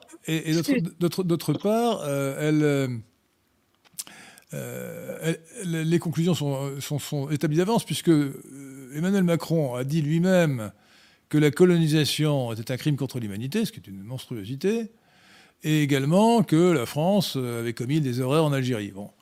Qu'elle avait une dette éternelle à l'égard de l'Algérie, ce qui est absolument scandaleux, ce qui montre qu'il trahit sa fonction au dernier degré. Oui, il ne défend pas du tout les intérêts de la France et il travestit l'histoire française, puisque, comme on le sait, à l'origine, la conquête de l'Algérie a été lancée déjà pour mettre un terme aux attaques des barbaresques qui harcelaient constamment les côtes françaises. Oui, alors je crois qu'on peut dire les choses très simplement. Alors je ne sais pas si la mission déplacée et illégitime de Benjamin Stora est limitée à la question algérienne, ou si c'est la colonisation en général. Mais ce qu'il faut dire, aussi bien pour l'Algérie que pour les autres colonies françaises, c'est que, dans l'ensemble, et globalement, la colonisation est extrêmement bénéfique aux peuples colonisés. Alors on ne peut pas en dire autant, évidemment, de la colonisation de l'Amérique pour les Amérindiens, pour les indigènes de l'Amérique, puisqu'ils ont été en partie exterminés, en tout cas refoulés loin de leurs terres ancestrales par les envahisseurs et les conquérants yankees, anglo-saxons. En revanche, pour la colonisation française, les résultats ont été spectaculaires en Afrique noire. Nous avons mis un terme aux guerres civiles, aux guerres intertribales, nous avons établi la paix et nous avons civilisé. Alors, si vous préférez, nous avons fait passer une civilisation inférieure à une civilisation supérieure. D'ailleurs, c'est ce que disait très bien Jules Ferry, le fondateur de l'école laïque. Je ne cautionne pas ce discours ni celui de Jules Ferry. Il est de fait, je suis d'accord avec vous pour dire que, de fait, la France a modernisé énormément l'Algérie, a construit des milliers de kilomètres de routes, des chemins de fer, des hôpitaux, etc., que la population, la démographie de l'Algérie a, si je ne m'abuse, triplé le temps de la présence française. Décuplé, pas triplé, décuplé. Décuplé. Donc, il y a eu évidemment des bienfaits matériels. Après, il se trouve que voilà, je suis contre la colonisation comme principe, puisque je suis pour la liberté des peuples à disposer d'eux-mêmes, à commencer par la France, mais je pense que c'est un principe qui est également valable pour les autres pays. Voilà. Alors, sur ce plan, je vais vous répondre. D'abord sur la colonisation française et ensuite sur le principe de la colonisation. Sur la colonisation française, vous pouvez être pour ou contre sur le principe, mais il faut regarder son bilan, le résultat. La plupart les 9/10 des habitants des pays ex-colonisés, en Afrique noire, ne seraient tout simplement pas vivants sans la colonisation, qui a permis un développement considérable de la civilisation de ces pays. Ils n'auraient ni l'électricité, ni l'écriture, ni une agriculture développée. Enfin, ils ont vraiment tout. Ils n'auraient pas de port, ni de route, ni de chemin de fer, etc. Enfin, nous avons tout apporté. Il faut voir le niveau de civilisation que connaissait l'Afrique noire. Alors, vous n'avez pas voulu me laisser citer Jules Ferry, mais je vais le faire quand même, avec votre permission, Raphaël Leclerc. Jules Ferry a tenu des propos que je simplifie. Pardon ? Vous pouvez citer, mais c'est pas mon dada. Moi, je reconnais. Jules Ferry était non, mais c'est très amusant parce que Jules Ferry était le fondateur de l'école laïque. C'était un franc-maçon de première bourre. Et ce qui est drôle, c'est que Hollande, en 2007, lorsqu'il a... non, 2012, que dis-je, en 2012, lorsqu'il a pris le pouvoir, lorsqu'il a été élu président de la République, avait rendu hommage à Jules Ferry. En oubliant que Jules Ferry avait dit, en 1885, à la Chambre des députés, à la tribune de la Chambre des députés, les races supérieures ont le droit et le devoir de civiliser les races inférieures. Les races supérieures ont le droit et le devoir de civiliser les races inférieures. Évidemment, aujourd'hui, pour les admirateurs de Jules Ferry, ça paraît bizarre dans le contexte actuel, mais c'était très compréhensible à l'époque. Et en tout cas, toujours est-il qu'il y a eu effectivement civilisation. Hein, et s'il n'y a pas eu colonisation, il est probable que le développement... Il n'est même pas probable, il est sûr et certain que le développement de l'Afrique noire aurait été très inférieur. Oui. Tout comme d'ailleurs Bernard Lugan, qui est un éminent africaniste, je ne conteste pas. Oui, pardon. Je suis ethno-différentialiste, donc c'est-à-dire je pense que chaque peuple est singulier, chaque peuple a son destin. Après, c'est vrai qu'il y a des rapports de force dans l'histoire qui occasionnent des fois certains peuples à se subjuguer à d'autres, mais je crois que chaque peuple a le droit d'écrire sa propre histoire et la colonisation, de fait, n'a pas permis cela. Et d'ailleurs, vous noterez, c'est ce que rappelle aussi Bernard Lugan, ou par exemple dans le livre « Contre la repentance coloniale », vous imaginez le coût pour la France de cette colonisation. Alors c'est ça. Quand je dis que le bilan était positif... Pour les peuples colonisés, ça ne veut pas dire qu'il a été positif pour la France. Ce sont deux sujets différents. Dans les années 50, 54%, si je ne m'abuse, des recettes fiscales étaient consacrées à la modernisation de l'Algérie. Donc moi, j'aurais bien préféré que ces fonds soient consacrés aux Français, à la modernisation de la France, au développement de l'enseignement, de la culture, etc. Cher Raphaël Leclerc, Raymond Cartier, grand journaliste et grand écrivain, des années 1950, l'avait dit avant vous... La Corrèze plutôt que le Zambèze. On appelait ça le cartiérisme. Le cartiérisme. Donc il faudrait garder ça à l'esprit. La Corrèze plutôt que le Zambèze, c'est-à-dire le refus des dépenses somptuaires pour la coopération. C'est un sujet qui est valable aujourd'hui. On pourrait réduire les dépenses de coopération. Mais je répète, parce que c'est un point indiscutable, et quelle que soit l'admiration que j'ai pour l'œuvre d'historien du grand africaniste Bernard Lugan, que les peuples colonisés en tiraient un grand bénéfice. Ça me paraît absolument évident. Et les 9/10 des gens de ces peuples-là ne seraient tout simplement pas vivants sans la colonisation. Et donc, ils devraient nous avoir beaucoup de gratitude. Ils devraient nous être reconnaissants de ce que nous avons fait pour eux. Bon, y compris si, comme le dit Bernard Lugan, comme le disait l'économiste Jacques Marseille, ça a coûté à la France. Alors, ça a coûté beaucoup à la France, surtout d'ailleurs pour l'Algérie dans les années 1950, parce qu'on a beaucoup construit de routes en Algérie, encore beaucoup plus qu'avant. Peut-être que les dépenses coloniales étaient moins élevées avant qu'elles ne le sont devenues dans la seconde moitié du XXe siècle. ou après la Seconde Guerre mondiale. Alors, il y a un autre aspect des choses qui est plus général sur lequel j'appelle votre attention. L'ethno-différentialisme, excusez-moi, me paraît vraiment une billevesée, excusez-moi, mais c'est une billevesée qui vient de la nouvelle droite, donc ce n'est pas très recommandable. Ça s'appelle l'identité des peuples. Bon, il n'y a pas besoin d'appeler ça ethno-différentialisme. Et de plus, si vous voulez, c'est très gentil, mais c'est récuser l'histoire. L'histoire est faite de conquêtes. Et le droit de la conquête l'a emporté toujours sur le droit des peuples indigènes. Si nous parlons en français, vous et moi, Raphaël Auclair, comme les auditeurs de Radio Athéna, et comme l'excellent Guillaume Sisteron qui réalise l'émission, c'est parce que Jules César a conquis la Gaule. Vous voyez ? Évidemment, il a conquis la Gaule. Et si notre pays s'appelle la France, c'est parce que les francs peuples germaniques ont conquis la Gaule. Et si, d'ailleurs, c'était la Gaule, c'est parce que les Gaulois, à l'époque de Hallstatt et de Lathènes, au premier millénaire avant Jésus-Christ, peut-être même avant, si on en croit Venceslas Kruta, ont envahi. Oui. Ont envahi ce qui est aujourd'hui la France.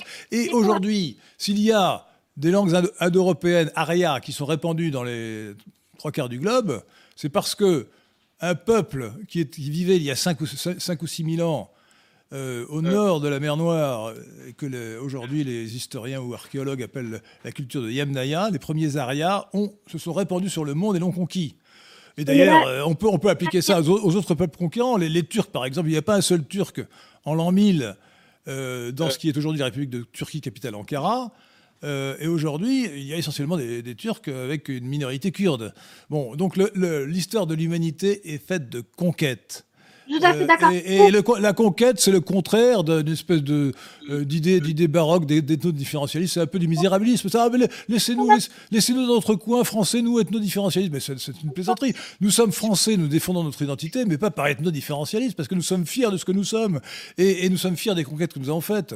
Voilà il ne faut pas se réfugier dans cette espèce d'idéologie de la nouvelle droite, de la secte graisseuse, qui est vraiment au contraire... non, mais je ne suis pas, mais vous déformez un petit peu ce que je veux dire. Ou alors, je ne sais pas, c'est peut-être que ce n'est pas... Allez-y, la parole est à la défense. Voilà, donc ce que je veux dire, qu'est-ce que vous dites en fait ? Vous dites que finalement, il ne faut pas ignorer les conquêtes, il ne faut pas ignorer les rapports de force, et d'une certaine manière, l'histoire est écrite par les vainqueurs, par les plus forts. Et c'est une vérité, il ne faut pas nier... je ne dis même pas ça. L'histoire décrite par les vainqueurs, c'est un autre sujet. Je ne dis même pas ça parce que, pour prendre un exemple, justement, qui se rapporte à notre affaire, l'histoire de la conquête de la Gaule par les Francs a été écrite par les vaincus, qui ont décrit les vainqueurs comme des barbares. Donc on a un contre-exemple manifeste. L'histoire universitaire et l'histoire de l'époque, enfin, les gens qui savaient écrire, c'était les vaincus et pas les vainqueurs. Les Francs ont accepté le récit historique établi par les vaincus. Oui, mais la guerre des Gaules, c'est Jules César qui l'a écrite quand même. Pour la guerre des Gaules, ce que vous dites est vrai, l'histoire est écrite par les vainqueurs, mais pas pour la conquête de la Gaule par les Francs. C'est vraiment l'exception qui confirme la règle. Mais je peux vous donner un autre exemple, Napoléon. L'épopée napoléonienne a été écrite par qui s'est terminée à Waterloo, lamentablement, qui était une catastrophe pour la France, a été écrite par les vaincus, c'est-à-dire par les bonapartistes, aujourd'hui, essentiellement. Le récit des guerres napoléoniennes et de l'histoire de Napoléon est essentiellement un récit d'apologie, apologétique, fait par les vaincus, en quelque sorte, par les bonapartistes. On se sent aussi bien rattrapés sur l'histoire napoléonienne, mais qui sont les vainqueurs. Non, mais évidemment, il ne faut pas nier les rapports de force dans l'histoire, mais là, justement... Dans le cas de la France et des colonies françaises, c'était la France qui était la plus forte, qui a vaincu, qui était le vainqueur.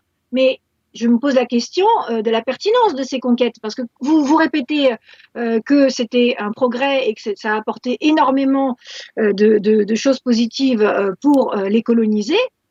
Je ne le doute pas. Effectivement, il y a une énorme modernisation, une augmentation, une amélioration de l'hygiène, du niveau de vie, de la démographie, etc. Mais est-ce que c'était positif pour la France ? Je ne le crois pas. Bon, ça, c'est une autre discussion. Ce qui est sûr, parce que c'est quand même le point nodal de notre discussion, c'est que la France n'a pas à rougir de ce qu'elle a fait pour ces peuples-là et que c'est eux qui devraient nous être reconnaissants, y compris l'Algérie. Hein. Je répète, la population algérienne a été décuplée entre la conquête française en 1830 et le départ de la France en 1962. Oui, et nous avons civilisé ce pays, construit des routes, etc. Nous avons d'ailleurs pacifié ce pays qui était là aussi, comment dire, qui était détruit en partie ou endeuillé par des luttes tribales permanentes. Hein. Et la France a également offert le Sahara à l'Algérie qui ne lui appartenait pas. Voilà, ça, c'est pas très malin. Mais ça, sur le sujet, je vous signale, j'ai fait une uchronie sur le sujet. Une uchronie, vous savez, chers auditeurs de Radio Ténat, c'est un récit imaginaire de l'histoire qui part de l'histoire réelle et qui, à un moment donné, suppose une divergence. On suppose que des décisions contraires à celles qui ont été prises réellement ont été prises. Et donc, j'ai imaginé que De Gaulle aurait fait autre chose que ce qu'il a fait. Voilà, donc vous verrez cette uchronie sur mon site lesquin.fr. Je pense qu'on pouvait faire autre chose. En tout cas, il aurait fallu qu'on puisse faire autre chose. Mais bon, l'essentiel est que nous ne devons pas rougir du passé colonial de la France. Il y a eu, bien sûr, des choses horribles, hein. Je ne veux pas le nier, mais c'est secondaire par rapport aux grandes choses, à la grandeur des explorateurs et des conquérants qui ont été la pointe de la civilisation française. Et puis, surtout pour revenir à l'actualité, ce qui est quand même absolument sidérant, c'est que le président accède aux demandes du président algérien qui les exprime d'une manière absolument... avec énormément d'arrogance et de mépris. Impudente et arrogante. Oui, qui exige des excuses. C'est pas normal que le président français accède à ces demandes exprimées de la sorte. Quand vous dites que c'est pas normal, c'est un euphémisme, c'est une honte. C'est une honte. Cet homme se déshonore, Emmanuel Macron se déshonore en présentant des excuses et il déshonore ses fonctions. C'est lamentable. Hein. Et je peux d'ailleurs faire un parallèle avec le roi des Belges, le lamentable roi, je crois que c'est Philippe, hein, c'est ça ? Pardon ? Philippe II, ouais, qui a éprouvé le besoin de s'excuser. Alors je crois que les Belges ont été... Moins pacifiques. Ils ont commis plus d'erreurs que les Français au Congo ex-belge, mais ils ont quand même développé le Congo, et de toute façon c'est l'histoire, et il n'y a aucune raison inacceptable que ce roi se permette de se battre la coulpe sur la poitrine de son ancêtre Léopold. Je trouve ça lamentable. Qu'en pensez-vous, Raphaël Auclair, pour la Belgique ? Oui, je pense que ces excuses, en plus unilatérales, ne peuvent absolument pas. Non. Je pense que c'est aussi. Ça peut être que dommageable de la part d'un souverain de renier les actes. De toute façon, je pense que tous les actes de repentance sont absolument nuls et non avenus, ne servent à rien, à part détruire l'immunité nationale. L'identité et l'immunité nationale, puisque finalement, contraindre toujours les gens. Qui sont innocents, il faut le dire, parce qu'on n'est pas, nous n'y étions pas, nous n'y avons pas participé. Donc, contraindre les gens à la repentance, je trouve que c'est appliqué à... Alors là, la question est délicate, parce que je n'ai pas participé aux crimes qui ont été commis par certains colonisateurs. Mais globalement, j'estime que nous avons le droit et même le devoir d'être fiers de ce que ces gens-là, ces héros ont fait. Pensez à Brazza, pensez à tant d'autres. L'épopée des explorateurs et colonisateurs français... en Afrique noire, a été admirable. Donc, il ne faut pas avoir honte. Au contraire, ça fait partie ce sont les grandes pages de notre histoire. Et bien que cette histoire soit terminée, c'est un épisode qui a commencé en 1830 et qui s'est terminé en 1962. Il n'empêche que c'est un épisode essentiellement glorieux. Voilà, malgré les quelques ombres qui peuvent exister dans cet épisode glorieux. Et en tout cas, nous ne devons pas accepter cette prétendue repentance. Je crois, Raphaël Auclair, qu'on peut même dire que la repentance permanente, la culpabilisation, est destructrice. C'est-à-dire qu'un peuple qui passe son temps à battre sa coulpe, à avoir honte de son passé, ne va pas pouvoir exister longtemps dans l'avenir. C'est une catastrophe. Tout à fait. Ça participe... C'est mortel. Du désarmement moral du pays, de la même manière que sont démantelés... tous les édifices religieux et sont attaqués.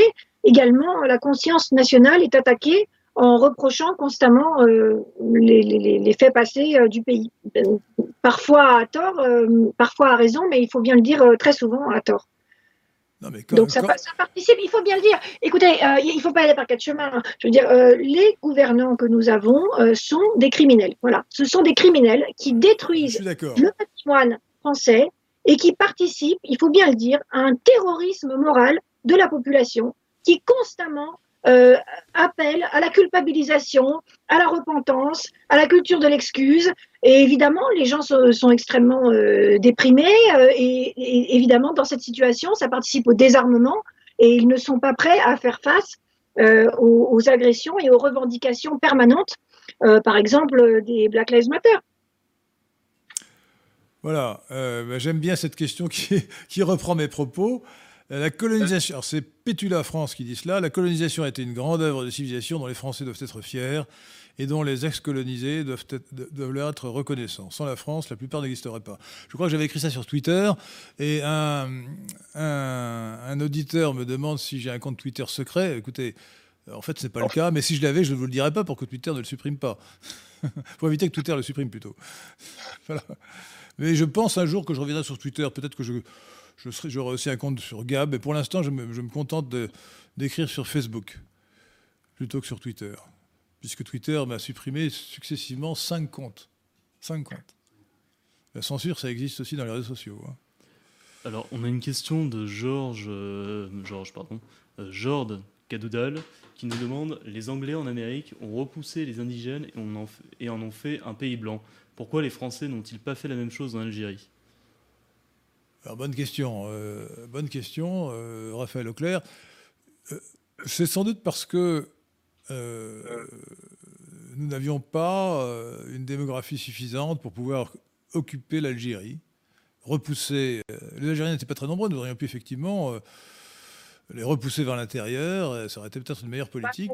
C'est un choix absolument idéologique qui correspond à l'idéal des Lumières, c'est-à-dire, comme l'a dit Jules Ferry, que je réprouve, c'est-à-dire civiliser les peuples inférieurs avec le mythe du bon sauvage qu'on connaît bien.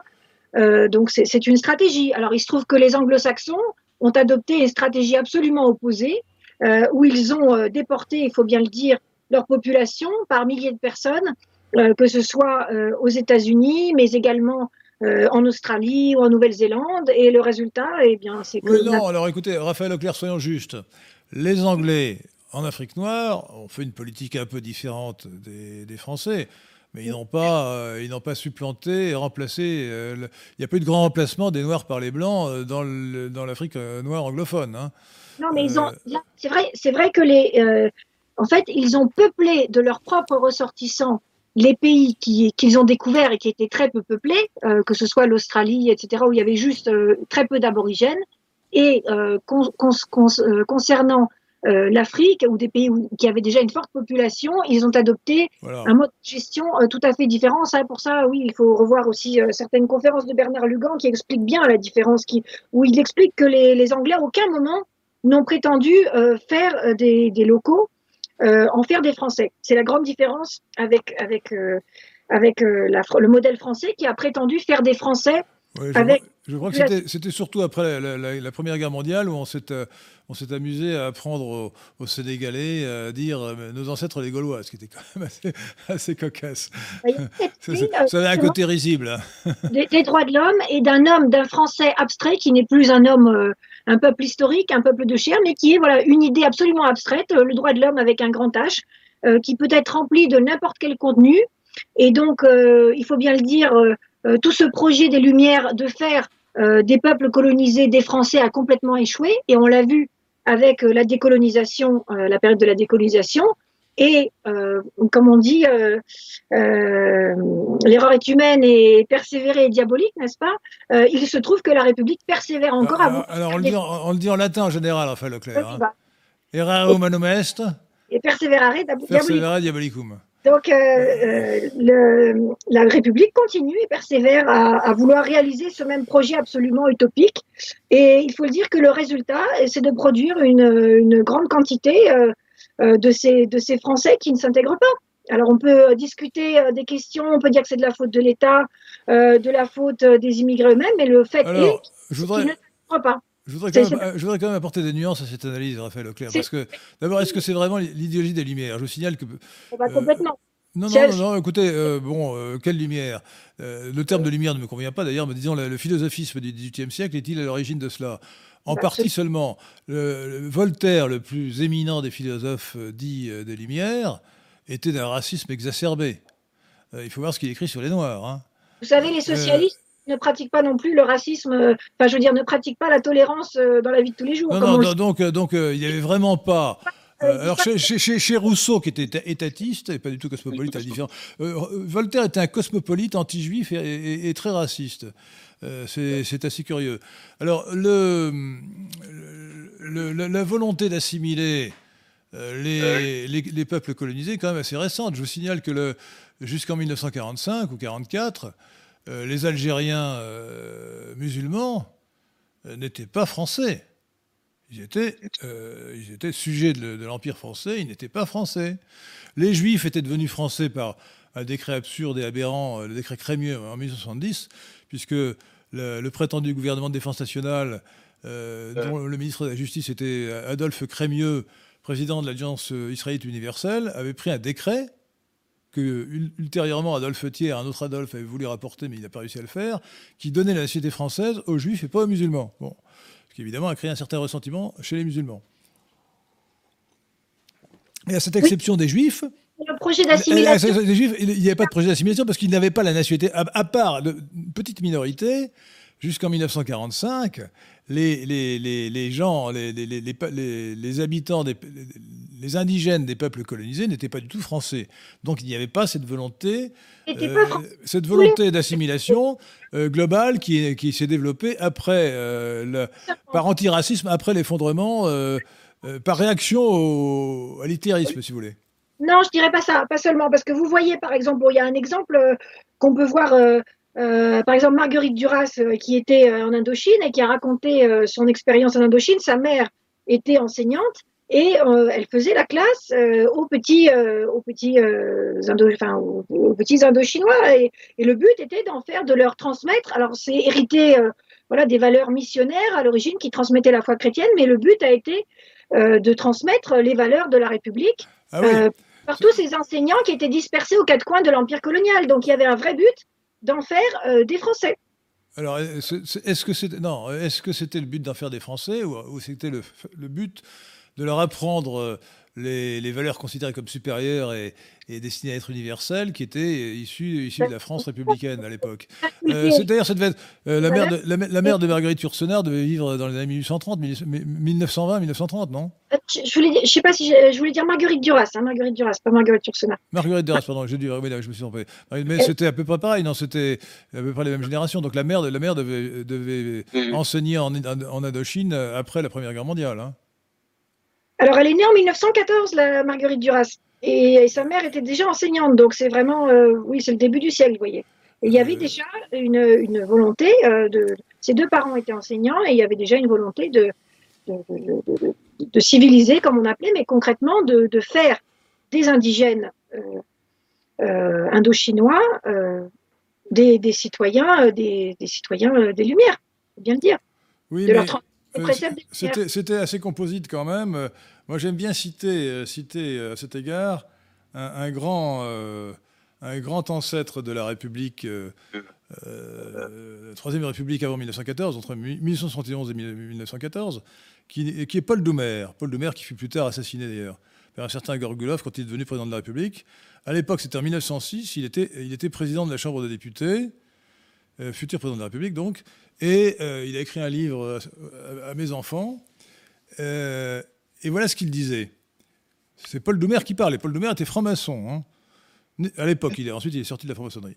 N'écoutez pas les sophistes qui professent un cosmopolitisme dissolvant, qui nie la patrie et qui répudie le devoir. Ce sont des ennemis publics. S'ils étaient suivis, ils précipiteraient la France dans la décadence et la mort, comme leurs aînés ont fait de la Grèce et de Rome. Donc il y avait... Je pourrais faire d'autres citations. Il y avait dans cette première partie de la Troisième République, je pourrais multiplier les citations, la volonté de défendre la nation, la patrie et la race, hein. Et de combattre le cosmopolitisme. Donc cet universalisme n'était pas cosmopolite. Je pense qu'il ne faut pas confondre les deux. Les principes républicains d'origine...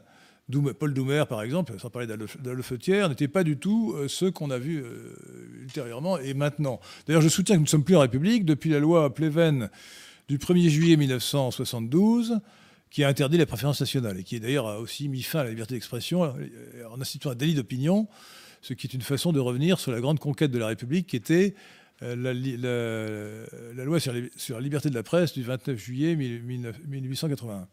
Donc non, l'État cosmopolite n'est pas la République, et je pense que c'est une erreur de faire un amalgame entre les deux.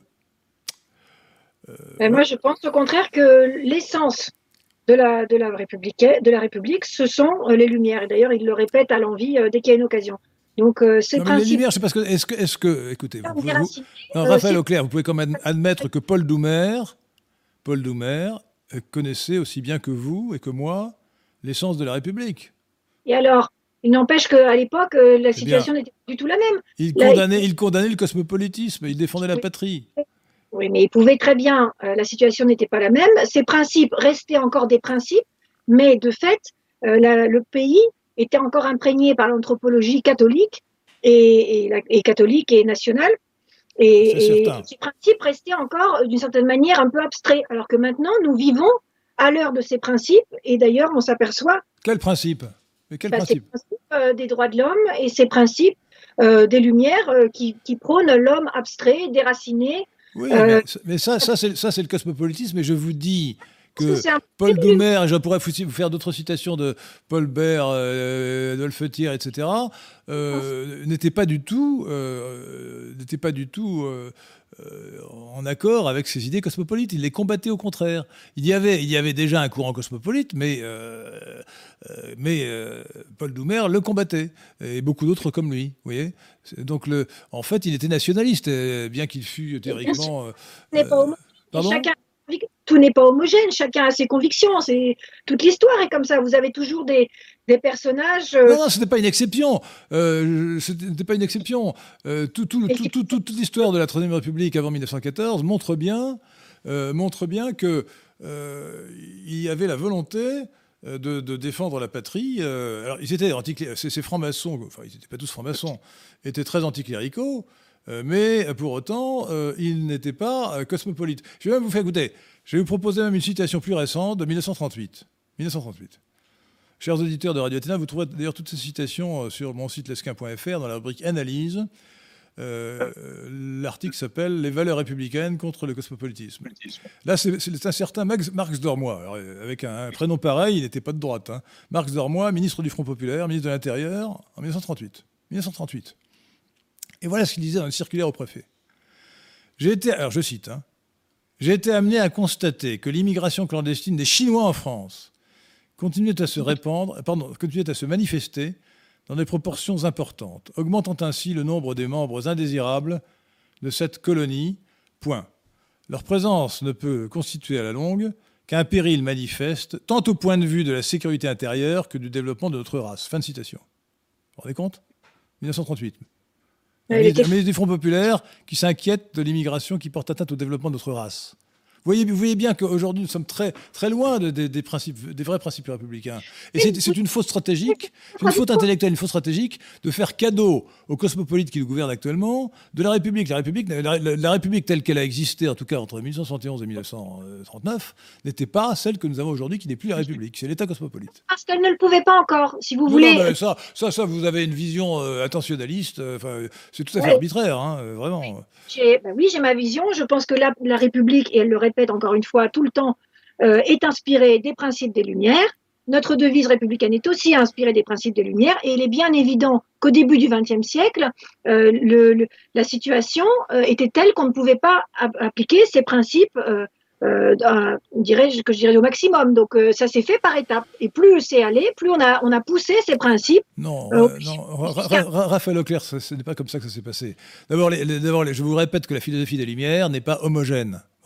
Bon. Voltaire et Rousseau sont opposés, et Voltaire était raciste au sens le plus radical du terme. Il faut lire ce qu'il a écrit sur les Noirs. Bon, donc il n'était pas du tout dans la philosophie cosmopolite d'aujourd'hui de l'antiracisme.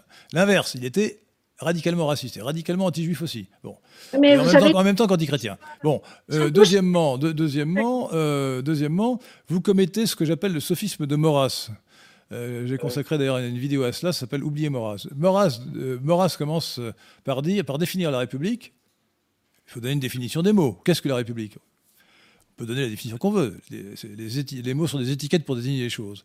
Et Maurras prend la définition qui est celle de tout le monde aujourd'hui. C'est un régime politique qui n'est pas une monarchie. Donc une définition purement négative. Vous voyez, la République, c'est... Voilà. Et à partir de cela, il croit trouver une essence de la République. C'est absurde. La République de Venise, c'est une république. Elle n'avait pas grand-chose à voir avec la République française de 1871 ou avec cette prétendue République que nous avons aujourd'hui. Donc, donc la négation, l'absence de monarchie ne définit pas l'essence d'un régime. Il peut y avoir toutes sortes de régimes qui ne soient pas des monarchies. Non, mais évidemment, si vous voulez, vous avez la forme du régime, donc la République, la monarchie, etc. Et vous avez son contenu.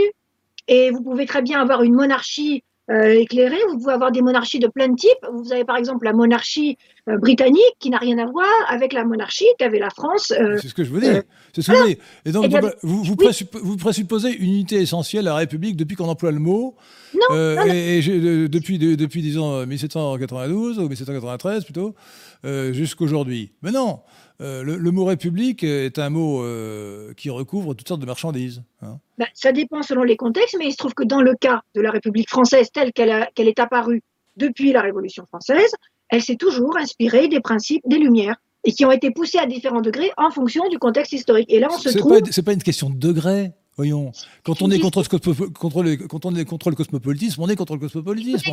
Quand on défend la patrie, on défend la patrie. C'est pas une question de degré, c'est l'inverse.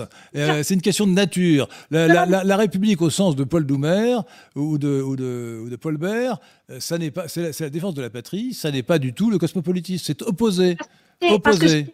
Mais attendez, vous parlez d'une déclaration, par exemple cette déclaration de Max Dormoy, elle date de 1938. On venait de passer la Première Guerre mondiale où tout le pays était resté exsangue après la Première Guerre mondiale. Comment est-ce qu'on peut pas être patriote après un événement pareil? C'est évident, c'est une question de contexte. Mais en revanche, en ce qui concerne les déclarations, on peut très bien être républicain, tenant des Lumières, et de temps en temps, comme on l'a vu avec Ségolène Royal, agiter le drapeau tricolore parce que voilà, ça fait bien et ça rassure les foules. Mais il n'empêche que toute son action a toujours été en accord avec les principes des Lumières qui sont éminemment anti-patriotiques. Puisque je vous dis que vous prêtez une unité au principe des Lumières, c'est faux. Il y a une opposition radicale entre le cosmopolitisme de Voltaire et l'étatisme ou le nationalisme de Rousseau. Et on a même vu d'ailleurs au cours de la Révolution française un basculement. La Révolution française a commencé par être cosmopolite en donnant la nationalité à n'importe qui, et ensuite elle est devenue archi-nationaliste et archi-xénophobe. Nationaliste dans le mauvais sens du terme d'ailleurs, hein. Bon, donc il y a eu ce basculement et la République, la Troisième République n'est pas née en 1870, contrairement à ce qu'on croit, mais en fait en 1871, lorsque Adolphe Thiers a écrasé l'infâme Commune de Paris. C'est donc une contre-révolution, l'écrasement de l'infâme Commune de Paris, qui est véritablement à l'origine de la République dans laquelle nous serions encore s'il n'y avait pas eu cette réforme paraconstitutionnelle de 1972 avec la loi Pleven. Non, la Troisième République est née de fait de la vacance du pouvoir, puisque le Second Empire était vacant. Donc la République a ramassé le pouvoir qui était par terre et s'est arrangée de manière, il faut le dire, assez habile pour le conserver. Mais il n'y a pas de contenu conservateur ou patriotique là-dedans. C'est simplement... mais vous niez l'évidence, là. Le contenu patriotique, il est manifeste. D'ailleurs, s'il y a eu une union sacrée en 1914, c'est bien parce que les républicains qui se réclamaient de la République, comme Paul Doumer et d'autres, se sont rassemblés avec les nationalistes qui étaient sous ce nom, comme les Maurassiens en particulier, les royalistes et autres nationalistes, Barrès, pour lutter contre l'ennemi commun, qui était l'Allemagne. Donc il est faux de dire que la République est par nature cosmopolite. Et il est vrai de dire qu'il y a une opposition entre le nationalisme et le cosmopolitisme, comme l'avait vu d'ailleurs Maurice Barrès avant de devenir nationaliste. Mais il faut de dire que la République est assimilable au cosmopolitisme d'aujourd'hui. C'est contraire aux faits historiques et intellectuels. C'est contraire aux faits. Oui, mais justement, des fois, j'ai l'impression que vous mélangez... Non, je ne mélange rien du tout, je distingue justement. Non, justement, là, en l'occurrence, vous mélangez des principes qui sont ceux des Lumières, qui sont des principes... je vous dis que les principes des Lumières ne sont pas ceux que vous croyez. Il n'y a pas d'homogénéité. Vous réduisez les Lumières au cosmopolitisme, qui est un chapitre important de ce philosophisme du XVIIIe siècle. Mais vous éliminez le reste. Regardez, lisez Rousseau. Rousseau dénonce le cosmopolitisme. Par exemple, je n'aime pas Rousseau, mais il y a au moins ce mérite. C'est un collectiviste, donc c'est un homme de gauche collectiviste qui détestait le cosmopolitisme. Donc ne réduisez pas la philosophie des Lumières de manière simpliste au seul cosmopolitisme. Ce n'est pas vrai, ça n'est pas ça. Ne réduisez pas les... Je ne réduis pas, je distingue. les convictions des hommes politiques qui ont participé à la République avec leur action, parce qu'il est évident ils ont fait la guerre à l'Allemagne, c'était pas parce que... Oui, non, mais comment pouvait-il pas la faire? On nous a déclaré la guerre, et c'était évident qu'il fallait faire une union sacrée. Et puis, je veux dire, on était obligé de défendre le pays puisqu'on était attaqué. Donc, et puis en l'occurrence, le fait que les Maurassiens, ils ont répondu à l'appel de Maurras. Il faut voir aussi certainement une fourberie de la part de ceux qui ont appelé les Maurassiens à se joindre à ça, parce qu'il faut bien dire que comme ils étaient extrêmement patriotes, ils se sont mis en première ligne et ils se sont complètement fait décimer. Ça c'est dramatique, c'est vrai. Quand on lit l'histoire de l'Action française, on s'aperçoit que les gens les plus talentueux, quand ils étaient très jeunes, se sont fait massacrer pendant la guerre de 1914-1918. C'était dramatique. C'était une façon extrêmement facile d'éliminer leurs premiers ennemis politiques. Donc l'union sacrée, il y avait quand même aussi certaines arrière-pensées derrière. Ce n'était pas, c'était beaucoup. Ce que je veux dire, c'est qu'il ne faut pas confondre les principes des Lumières qui, dans les faits, ont toujours été défendus. Non, je vous dis non. Ça n'existe. Écoutez, vous m'affirmez, je vous cite Paul Doumer, vous me dites qu'il défend le cosmopolitisme. Non, il dit l'inverse. Il défend la patrie. Ce sont des mots, il faut juger les... Ce ne sont pas des mots, ce sont des actions. La Troisième République a défendu... C'est complexe, mais elle a défendu la patrie contre l'Allemagne en 1914. Voilà. S'ils étaient si patriotes, comme vous dites, les Troisième, Quatrième et Cinquième Républiques, on ne vivrait pas dans un pays comme on vit actuellement, enfin. Il faut juger les politiques. Il s'est passé beaucoup de choses. Il y avait un basculement en mai 68 qui s'est traduit dans la loi par la loi scélérate dite Pleven du 1er juillet 1972 qui, selon moi, a mis fin, bien que ce soit une loi ordinaire, a mis fin à la République. Nous sommes dans un État cosmopolite. Et la volonté de ne pas faire ces distinctions est non seulement une erreur intellectuelle, je suis désolé Raphaël Auclair de vous le dire, mais de plus, parce que c'est contraire aux faits, mais de plus c'est une grave erreur stratégique, parce que ça fait cadeau à l'ennemi cosmopolite, et bien à tort, de l'idéal républicain. Voilà, je crois qu'il ne faut pas laisser la République, res publica, noble chose, et je préfère pour ma part définir la République comme le disait Jean Bodin, par le bien commun, res publica, le bien commun, et non pas par la négation de la monarchie, qui me paraît une définition... mais simplement... prendre les régimes comme des phénomènes historiques. Il se trouve que la République française, et c'est toujours vrai, vous ne pouvez pas le nier, se réclame jusqu'à maintenant des principes des Lumières. Les déclarations des droits de l'homme, c'est inscrit dans la Constitution. Vous ne pouvez pas nier qu'elle se réclame des Lumières. Après, qu'est-ce que ça veut dire se réclamer des Lumières? Écoutez, vous répétez ça. Je vous dis que les Lumières. D'abord, vous feriez mieux de ne pas utiliser ce mot-là parce que c'est un mot de propagande en faveur de cette école. Mais en fait, le philosophisme du XVIIIe siècle, qui était anti-chrétien et anti-monarchique, et même pas anti-monarchique toujours d'ailleurs, en tout cas anti-chrétien, Voltaire, Rousseau et les autres, n'est pas homogène. Je vous répète que Voltaire était cosmopolite, mais en même temps, il était raciste. C'était un cosmopolite raciste. Et quant à Rousseau, qui n'était pas raciste, c'était un étatiste, c'était pas un cosmopolite, il était anti-cosmopolite. Voilà. Donc il n'y a pas d'homogénéité. Vous ne pouvez pas ramener les soi-disant Lumières à l'unité idéologique. Ce n'est pas vrai. Même les droits de l'homme tels qu'ils sont dans la déclaration du 24 août ou 26 août 1789 sont ambigus parce qu'ils affirment à la fois la liberté et l'égalité, ce qui est contradictoire. Ils affirment, oui, si vous voulez, mais surtout ils affirment à la fois la souveraineté de la nation. Ils affirment les droits de l'homme et des citoyens sans bien dire dans quel cas l'homme devient citoyen. Donc il y a une certaine ambiguïté qui a permis leur succès, d'ailleurs, ou la réunion d'une majorité des votes sur cette déclaration. Donc on peut en tirer un peu ce qu'on veut. Mais on peut notamment insister sur la souveraineté de la nation, telle qu'elle est affirmée par la Déclaration des droits de l'homme et des citoyens de 1789. Ça, c'est pas du tout cosmopolite, ça, c'est anti-cosmopolite. Oui, mais c'est contradictoire avec d'autres parties des droits de l'homme. Donc, je pense que... Les droits de l'homme eux-mêmes sont une expression qui ont plusieurs contenus. D'ailleurs, les socialistes leur ont donné un contenu différent en ajoutant aux libertés, aux droits 2 des droits A. Et si on respectait d'ailleurs les droits de l'homme, première version, ceux de 1789, qui affirment que la propriété est un droit inviolable et sacré, on en déduirait que le socialisme est non seulement contraire à la loi, mais qu'il est non constitutionnel, puisque je rappelle que cette déclaration de 1789 a été intégrée à notre Constitution. Donc ils sont susceptibles d'un certain nombre d'interprétations. Si on définit les droits de l'homme comme les libertés individuelles héritées de nos traditions, en Angleterre, c'est la Grande Charte, mais nous avions nos franchises médiévales et réclamées, revendiquées par les Français, notamment par les parlements jusqu'en 1789, eh bien, les droits de l'homme sont libertés fondamentales et non plus droits de l'homme abstraits, sont parfaitement acceptables et même doivent être défendus comme la liberté individuelle. Moi, je voudrais maintenant, si vous êtes d'accord, Guillaume Sisteron, que nous répondions aux questions des auditeurs. Il y en a eu beaucoup, mais je vois que nous avons répondu à très peu de questions. Raphaël Leclerc se prêtera comme moi au jeu des questions et des réponses. Alors, en rapport là, avec la colonisation, il y a une question rhétorique de... Lisez-la. Pétula France. Les Arabes ont envahi et colonisé toute l'Afrique du Nord jusqu'à l'Andalousie. Ils occupent pendant 7 siècles. Se sont-ils excusés? S'autoflagellent-ils tous les matins? Raphaël Leclerc, réponse à cette question. Oui, parce qu'effectivement, si les Algériens parlent arabe aujourd'hui, pour la plupart, sauf les Kabyles, c'est bien parce qu'ils ont été colonisés par les Arabes.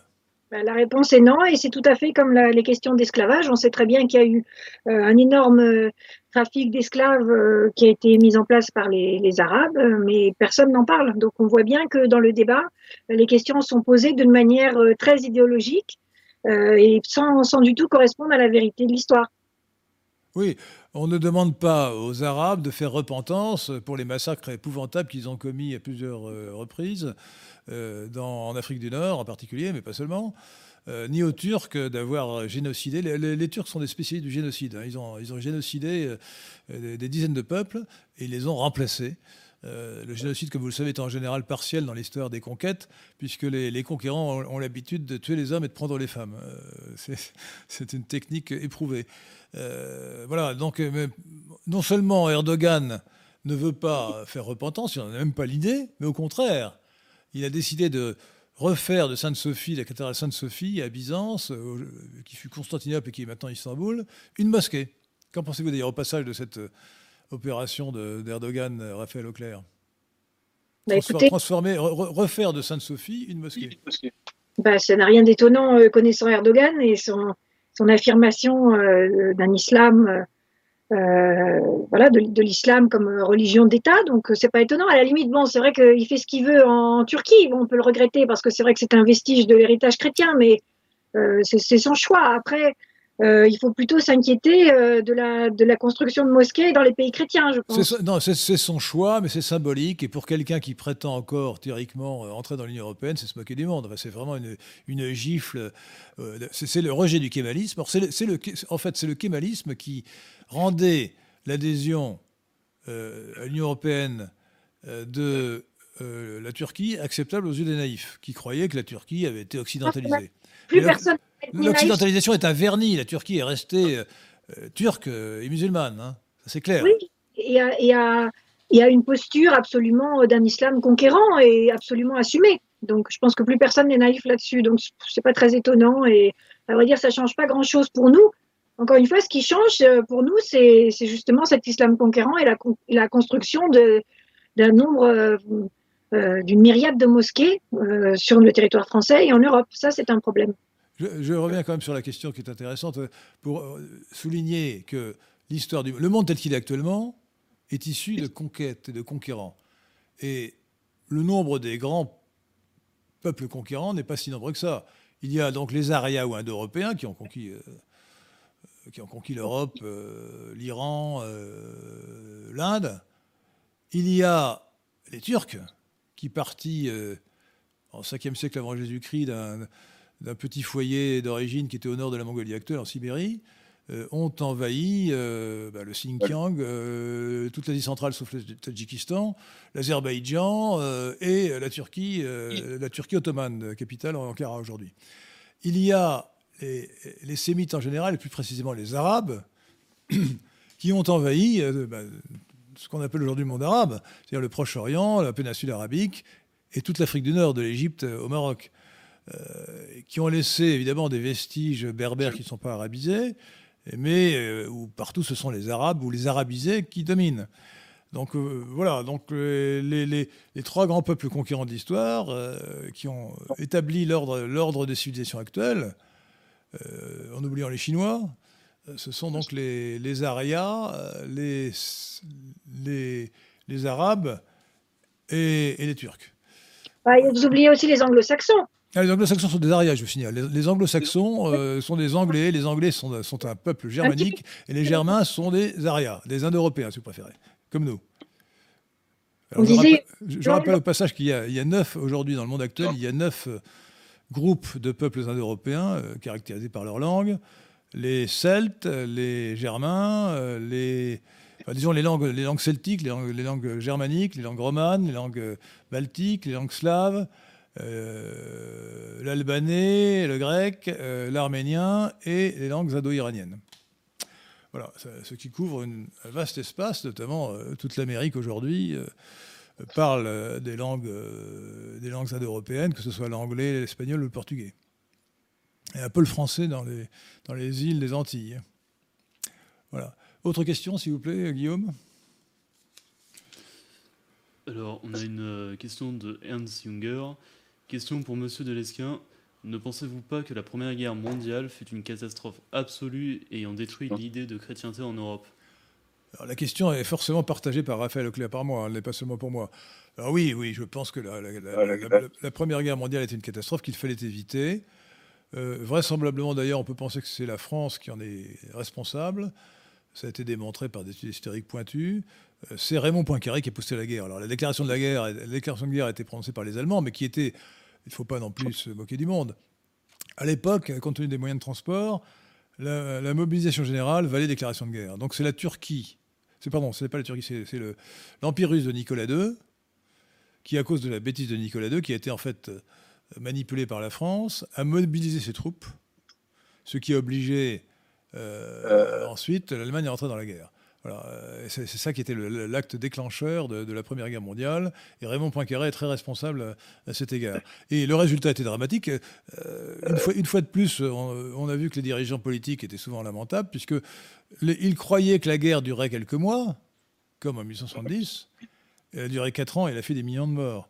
Donc ça a été abominable. La Première Guerre mondiale a été abominable.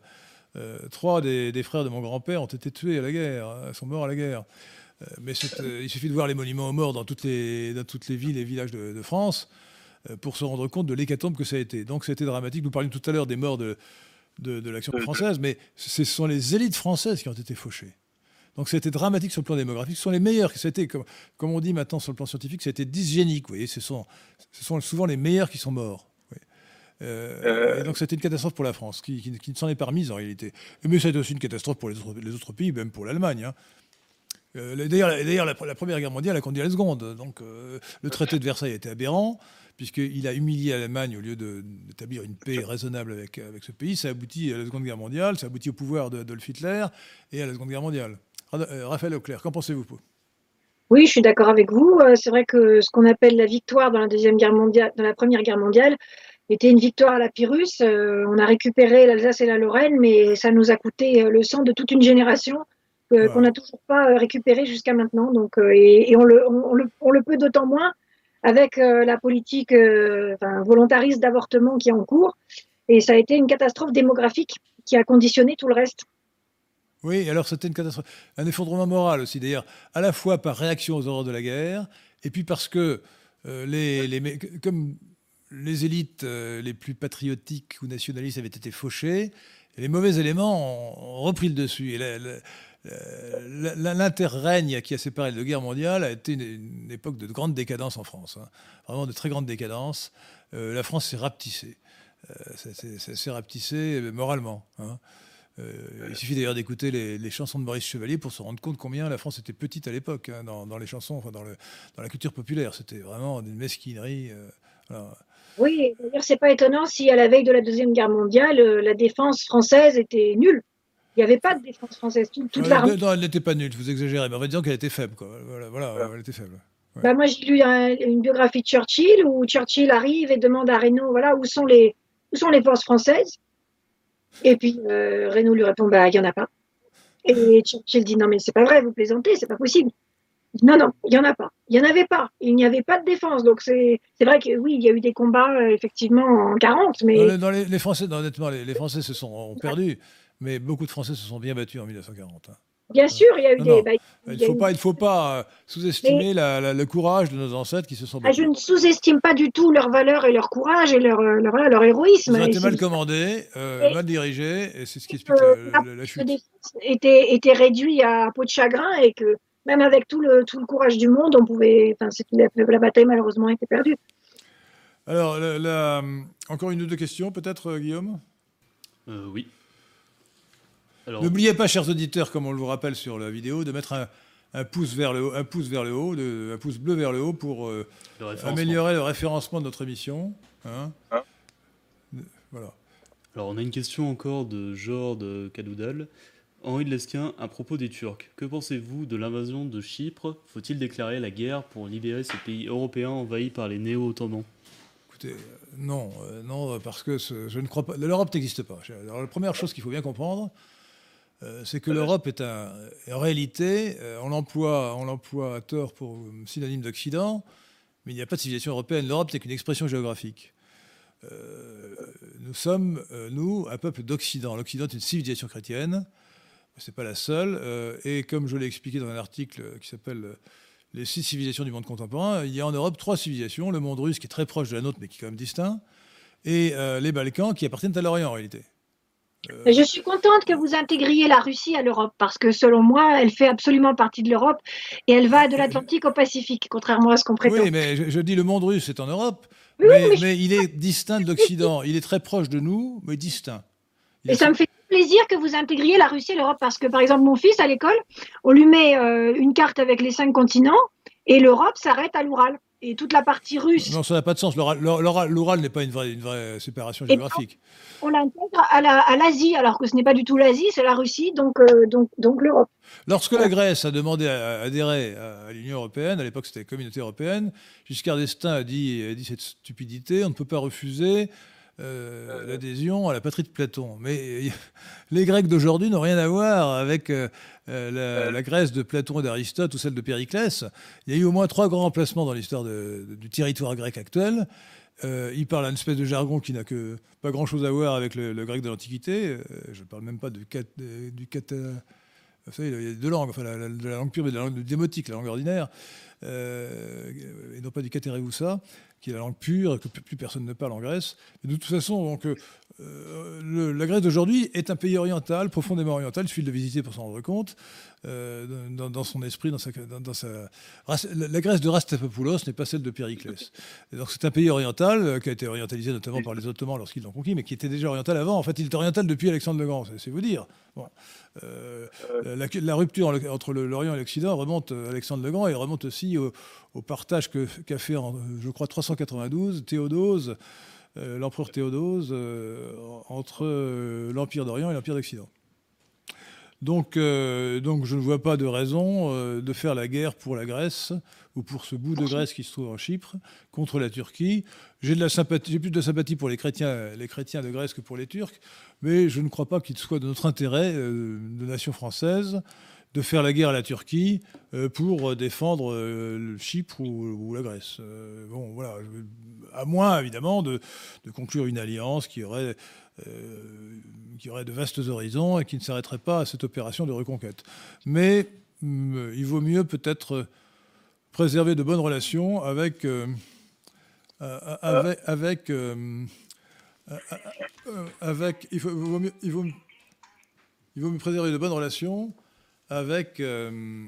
la Turquie, malgré... il faut tenir la Turquie en respect.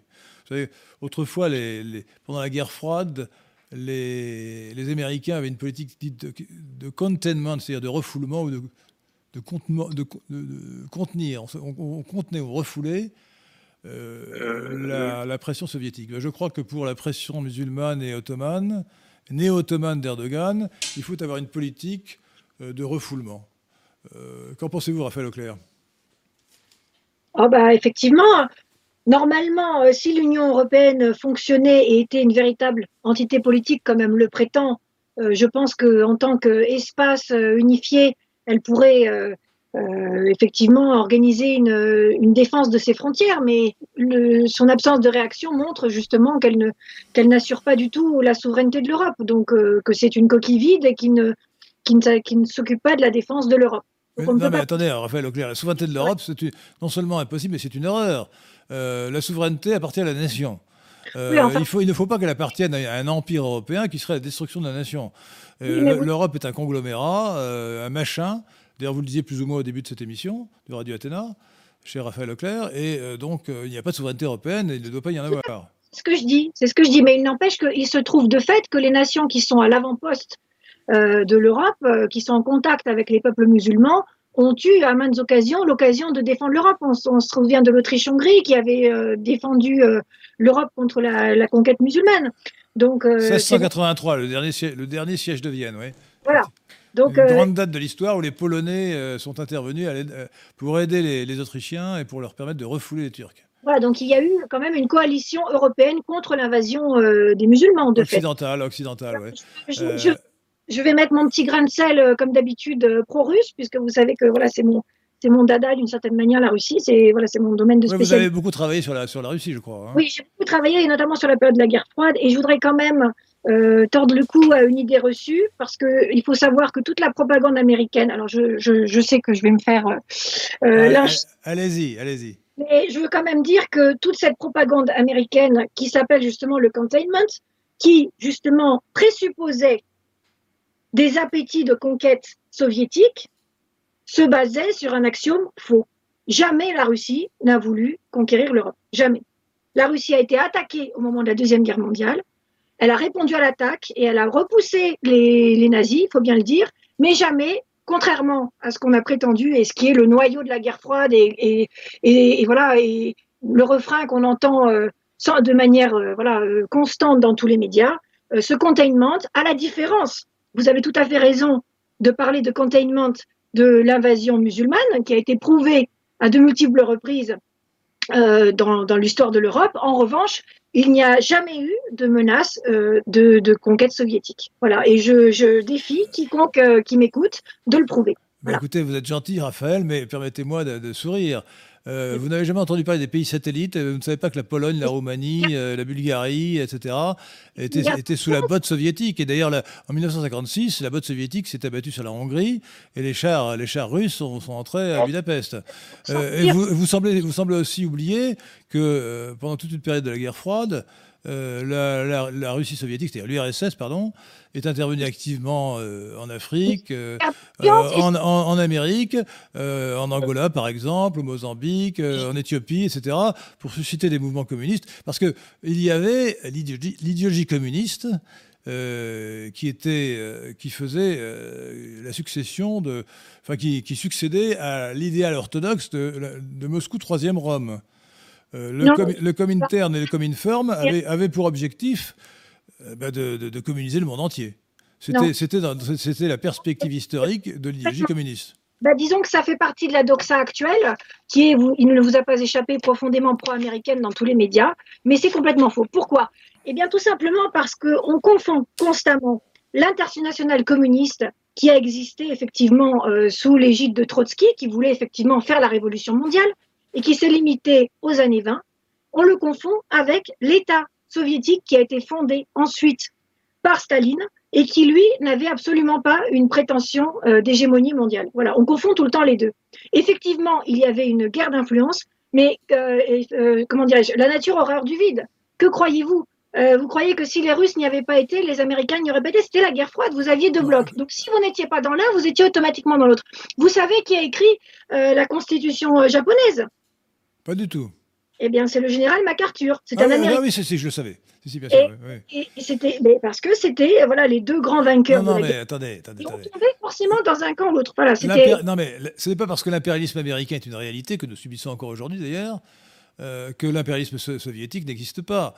L'Empire russe avait une vocation à s'étendre, et l'Empire soviétique aussi. Alors, il est vrai que Trotsky et Staline n'avaient pas la même idéologie, exactement. Enfin, il y avait des variantes dans le marxisme entre Trotsky et Staline. Et, c'était carrément... Staline était beaucoup plus réaliste. Il avait conscience du rapport de force et il n'avait pas la prétention de conquérir le monde face à l'ennemi américain ou l'adversaire américain, l'ennemi américain. Il savait très bien qu'il ne pouvait pas. Il n'empêche qu'il a essayé tant que faire se peut, et ses successeurs, jusqu'à Gorbatchev non compris après lui, ont essayé d'étendre le pouvoir soviétique sur le monde, à la fois le pouvoir soviétique et de répandre l'idéologie marxiste. Il y a une action très forte, très puissante de diffusion des idées marxistes dans le monde qui était appuyée par tout l'appareil de l'influence soviétique. Une diffusion des idées, ce n'est pas la même chose que la conquête physique. Et là, on parle de la conquête musulmane qui était une conquête physique. C'est pas du tout la même chose. Ce qui est vrai, c'est que le marxisme est internationaliste. Staline a d'ailleurs écrit, je vous signale, chers auditeurs de Radio Athéna, lisez-le parce que c'est très intéressant, un livre sur le principe des nationalités, sur les nations, qui en gros est acceptable par moi, nationaliste français. Je ne suis pas d'accord avec tout, mais ça prouve que le marxisme n'est pas cosmopolite. Le marxisme est de gauche, c'est la version collectiviste de la gauche opposé au cosmopolitisme. Donc l'anticosmopolitisme de Staline était réel et n'était pas du tout une volonté de combattre les Juifs, c'était absurde, c'était idéologique, son marxisme était véritable, c'était un vrai marxiste, étatiste et donc anticosmopolite. C'est-à-dire c'est un héritier de Rousseau sur ce plan. Avant Marx, il y avait Rousseau qui était anticosmopolite.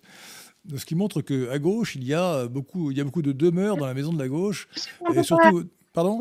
La parenthèse, que ça nous emmène quand même dans des exemples et des débats assez pointus, mais ce que je peux juste vous dire, c'est qu'on ne peut pas transposer les catégories françaises gauche-droite sur l'histoire soviétique. Ça se voit tout de suite, si vous voulez, parce que... Non, je suis d'accord. Je suis d'accord, je n'ai pas ce que j'ai dit. Je ne dis pas que Trotsky était plus à gauche que Staline. Je dis que Trotsky était plus... C'est l'opposition cosmopolite, c'est une opposition intérieure de la gauche entre le collectivisme de Staline et un collectivisme matiné de cosmopolitisme de Trotsky. Voilà, c'est ça. Trotsky avec la révolution permanente ou la révolution dans la révolution permanente, l'exportation de la révolution par principe... avait perdu le sens des réalités, je crois, parce que l'Union soviétique ne pouvait pas se permettre de faire autre chose que ce que, génialement, Staline a fait. La révolution permanente est une utopie. La révolution est toujours un état transitoire entre deux régimes. Voilà, absolument. Et quand la révolution s'arrête de faire la révolution, c'est thermidor et ça s'effondre. C'est bien ce qu'avait compris Staline. C'est pour ça qu'il a fait durer la révolution le plus longtemps possible. Bien, écoutez, cher Raphaël Auclair, je crois qu'il faut prendre congé de vous et nous le regrettons beaucoup. Mettez Raphaël Auclair en grand écran que nous puissions lui dire au revoir gentiment. Oui, vous pouvez pas ? Non, c'est bon, c'est bon. Ah non, je la vois que sur... à cause du décalage, d'accord. Donc, Raphaël Auclair, donc nous allons vous dire au revoir et nous allons dire au revoir aux auditeurs de Radio Athéna. Lundi prochain, donc, il y aura une émission nouvelle. Le principe de Radio Athéna, c'est que il y a tous les lundis à 19h une émission. C'est moi une fois sur deux. Et il y a d'autres émissions à la demande. Raphaël Auclair, d'ailleurs, je vous fais la proposition en direct, mais parce qu'un auditeur l'a fait. Pourquoi n'auriez-vous pas une émission à Radio Athéna ? Vous reviendriez une fois de temps à autre pour faire une émission. Ce serait parfait. Hein ? Qu'en pensez-vous ? Réfléchissez. Bah, écoutez, je vais réfléchir. Pour l'instant, ça me va. Il faut venir à Paris. Ça ne peut pas se faire de la Vendée. Je crois que vous êtes en Vendée. Oui, c'est ça, je suis en Vendée. Oui, alors, c'est très bien. D'ailleurs, vous avez des sentiments vendéens, j'ai l'impression. Mais non, donc ce serait bien que vous fassiez de temps en temps... Alors, le lundi à 19h, malheureusement, les places sont prises, pour l'instant en tout cas, mais vous pourriez avoir un autre jour, si possible à 19h, parce que c'est notre heure habituelle, mais ça peut être n'importe quel jour, le mercredi de préférence aussi, mais bon, voilà. Et donc voilà, enfin, pour ma part, donc, je reviendrai à l'antenne de Radio Athéna dans 2 semaines. Donc aujourd'hui, c'est le 27, ça doit être dans 2 semaines, ça fait le lundi... le lundi 10. Voilà, exactement, lundi 10 août à 19h. Alors ce sera une foire aux questions. Donc je n'aurai pas d'invité et je répondrai avec l'aide, j'espère, de vous peut-être, de Jean Laporte, de Thierry Marin, aux questions des auditeurs. Voilà, c'est comme je le fais aussi régulièrement. Merci Raphaël Auclair et portez-vous bien. Merci, bonne soirée à tous. Au revoir. Merci beaucoup. Au revoir.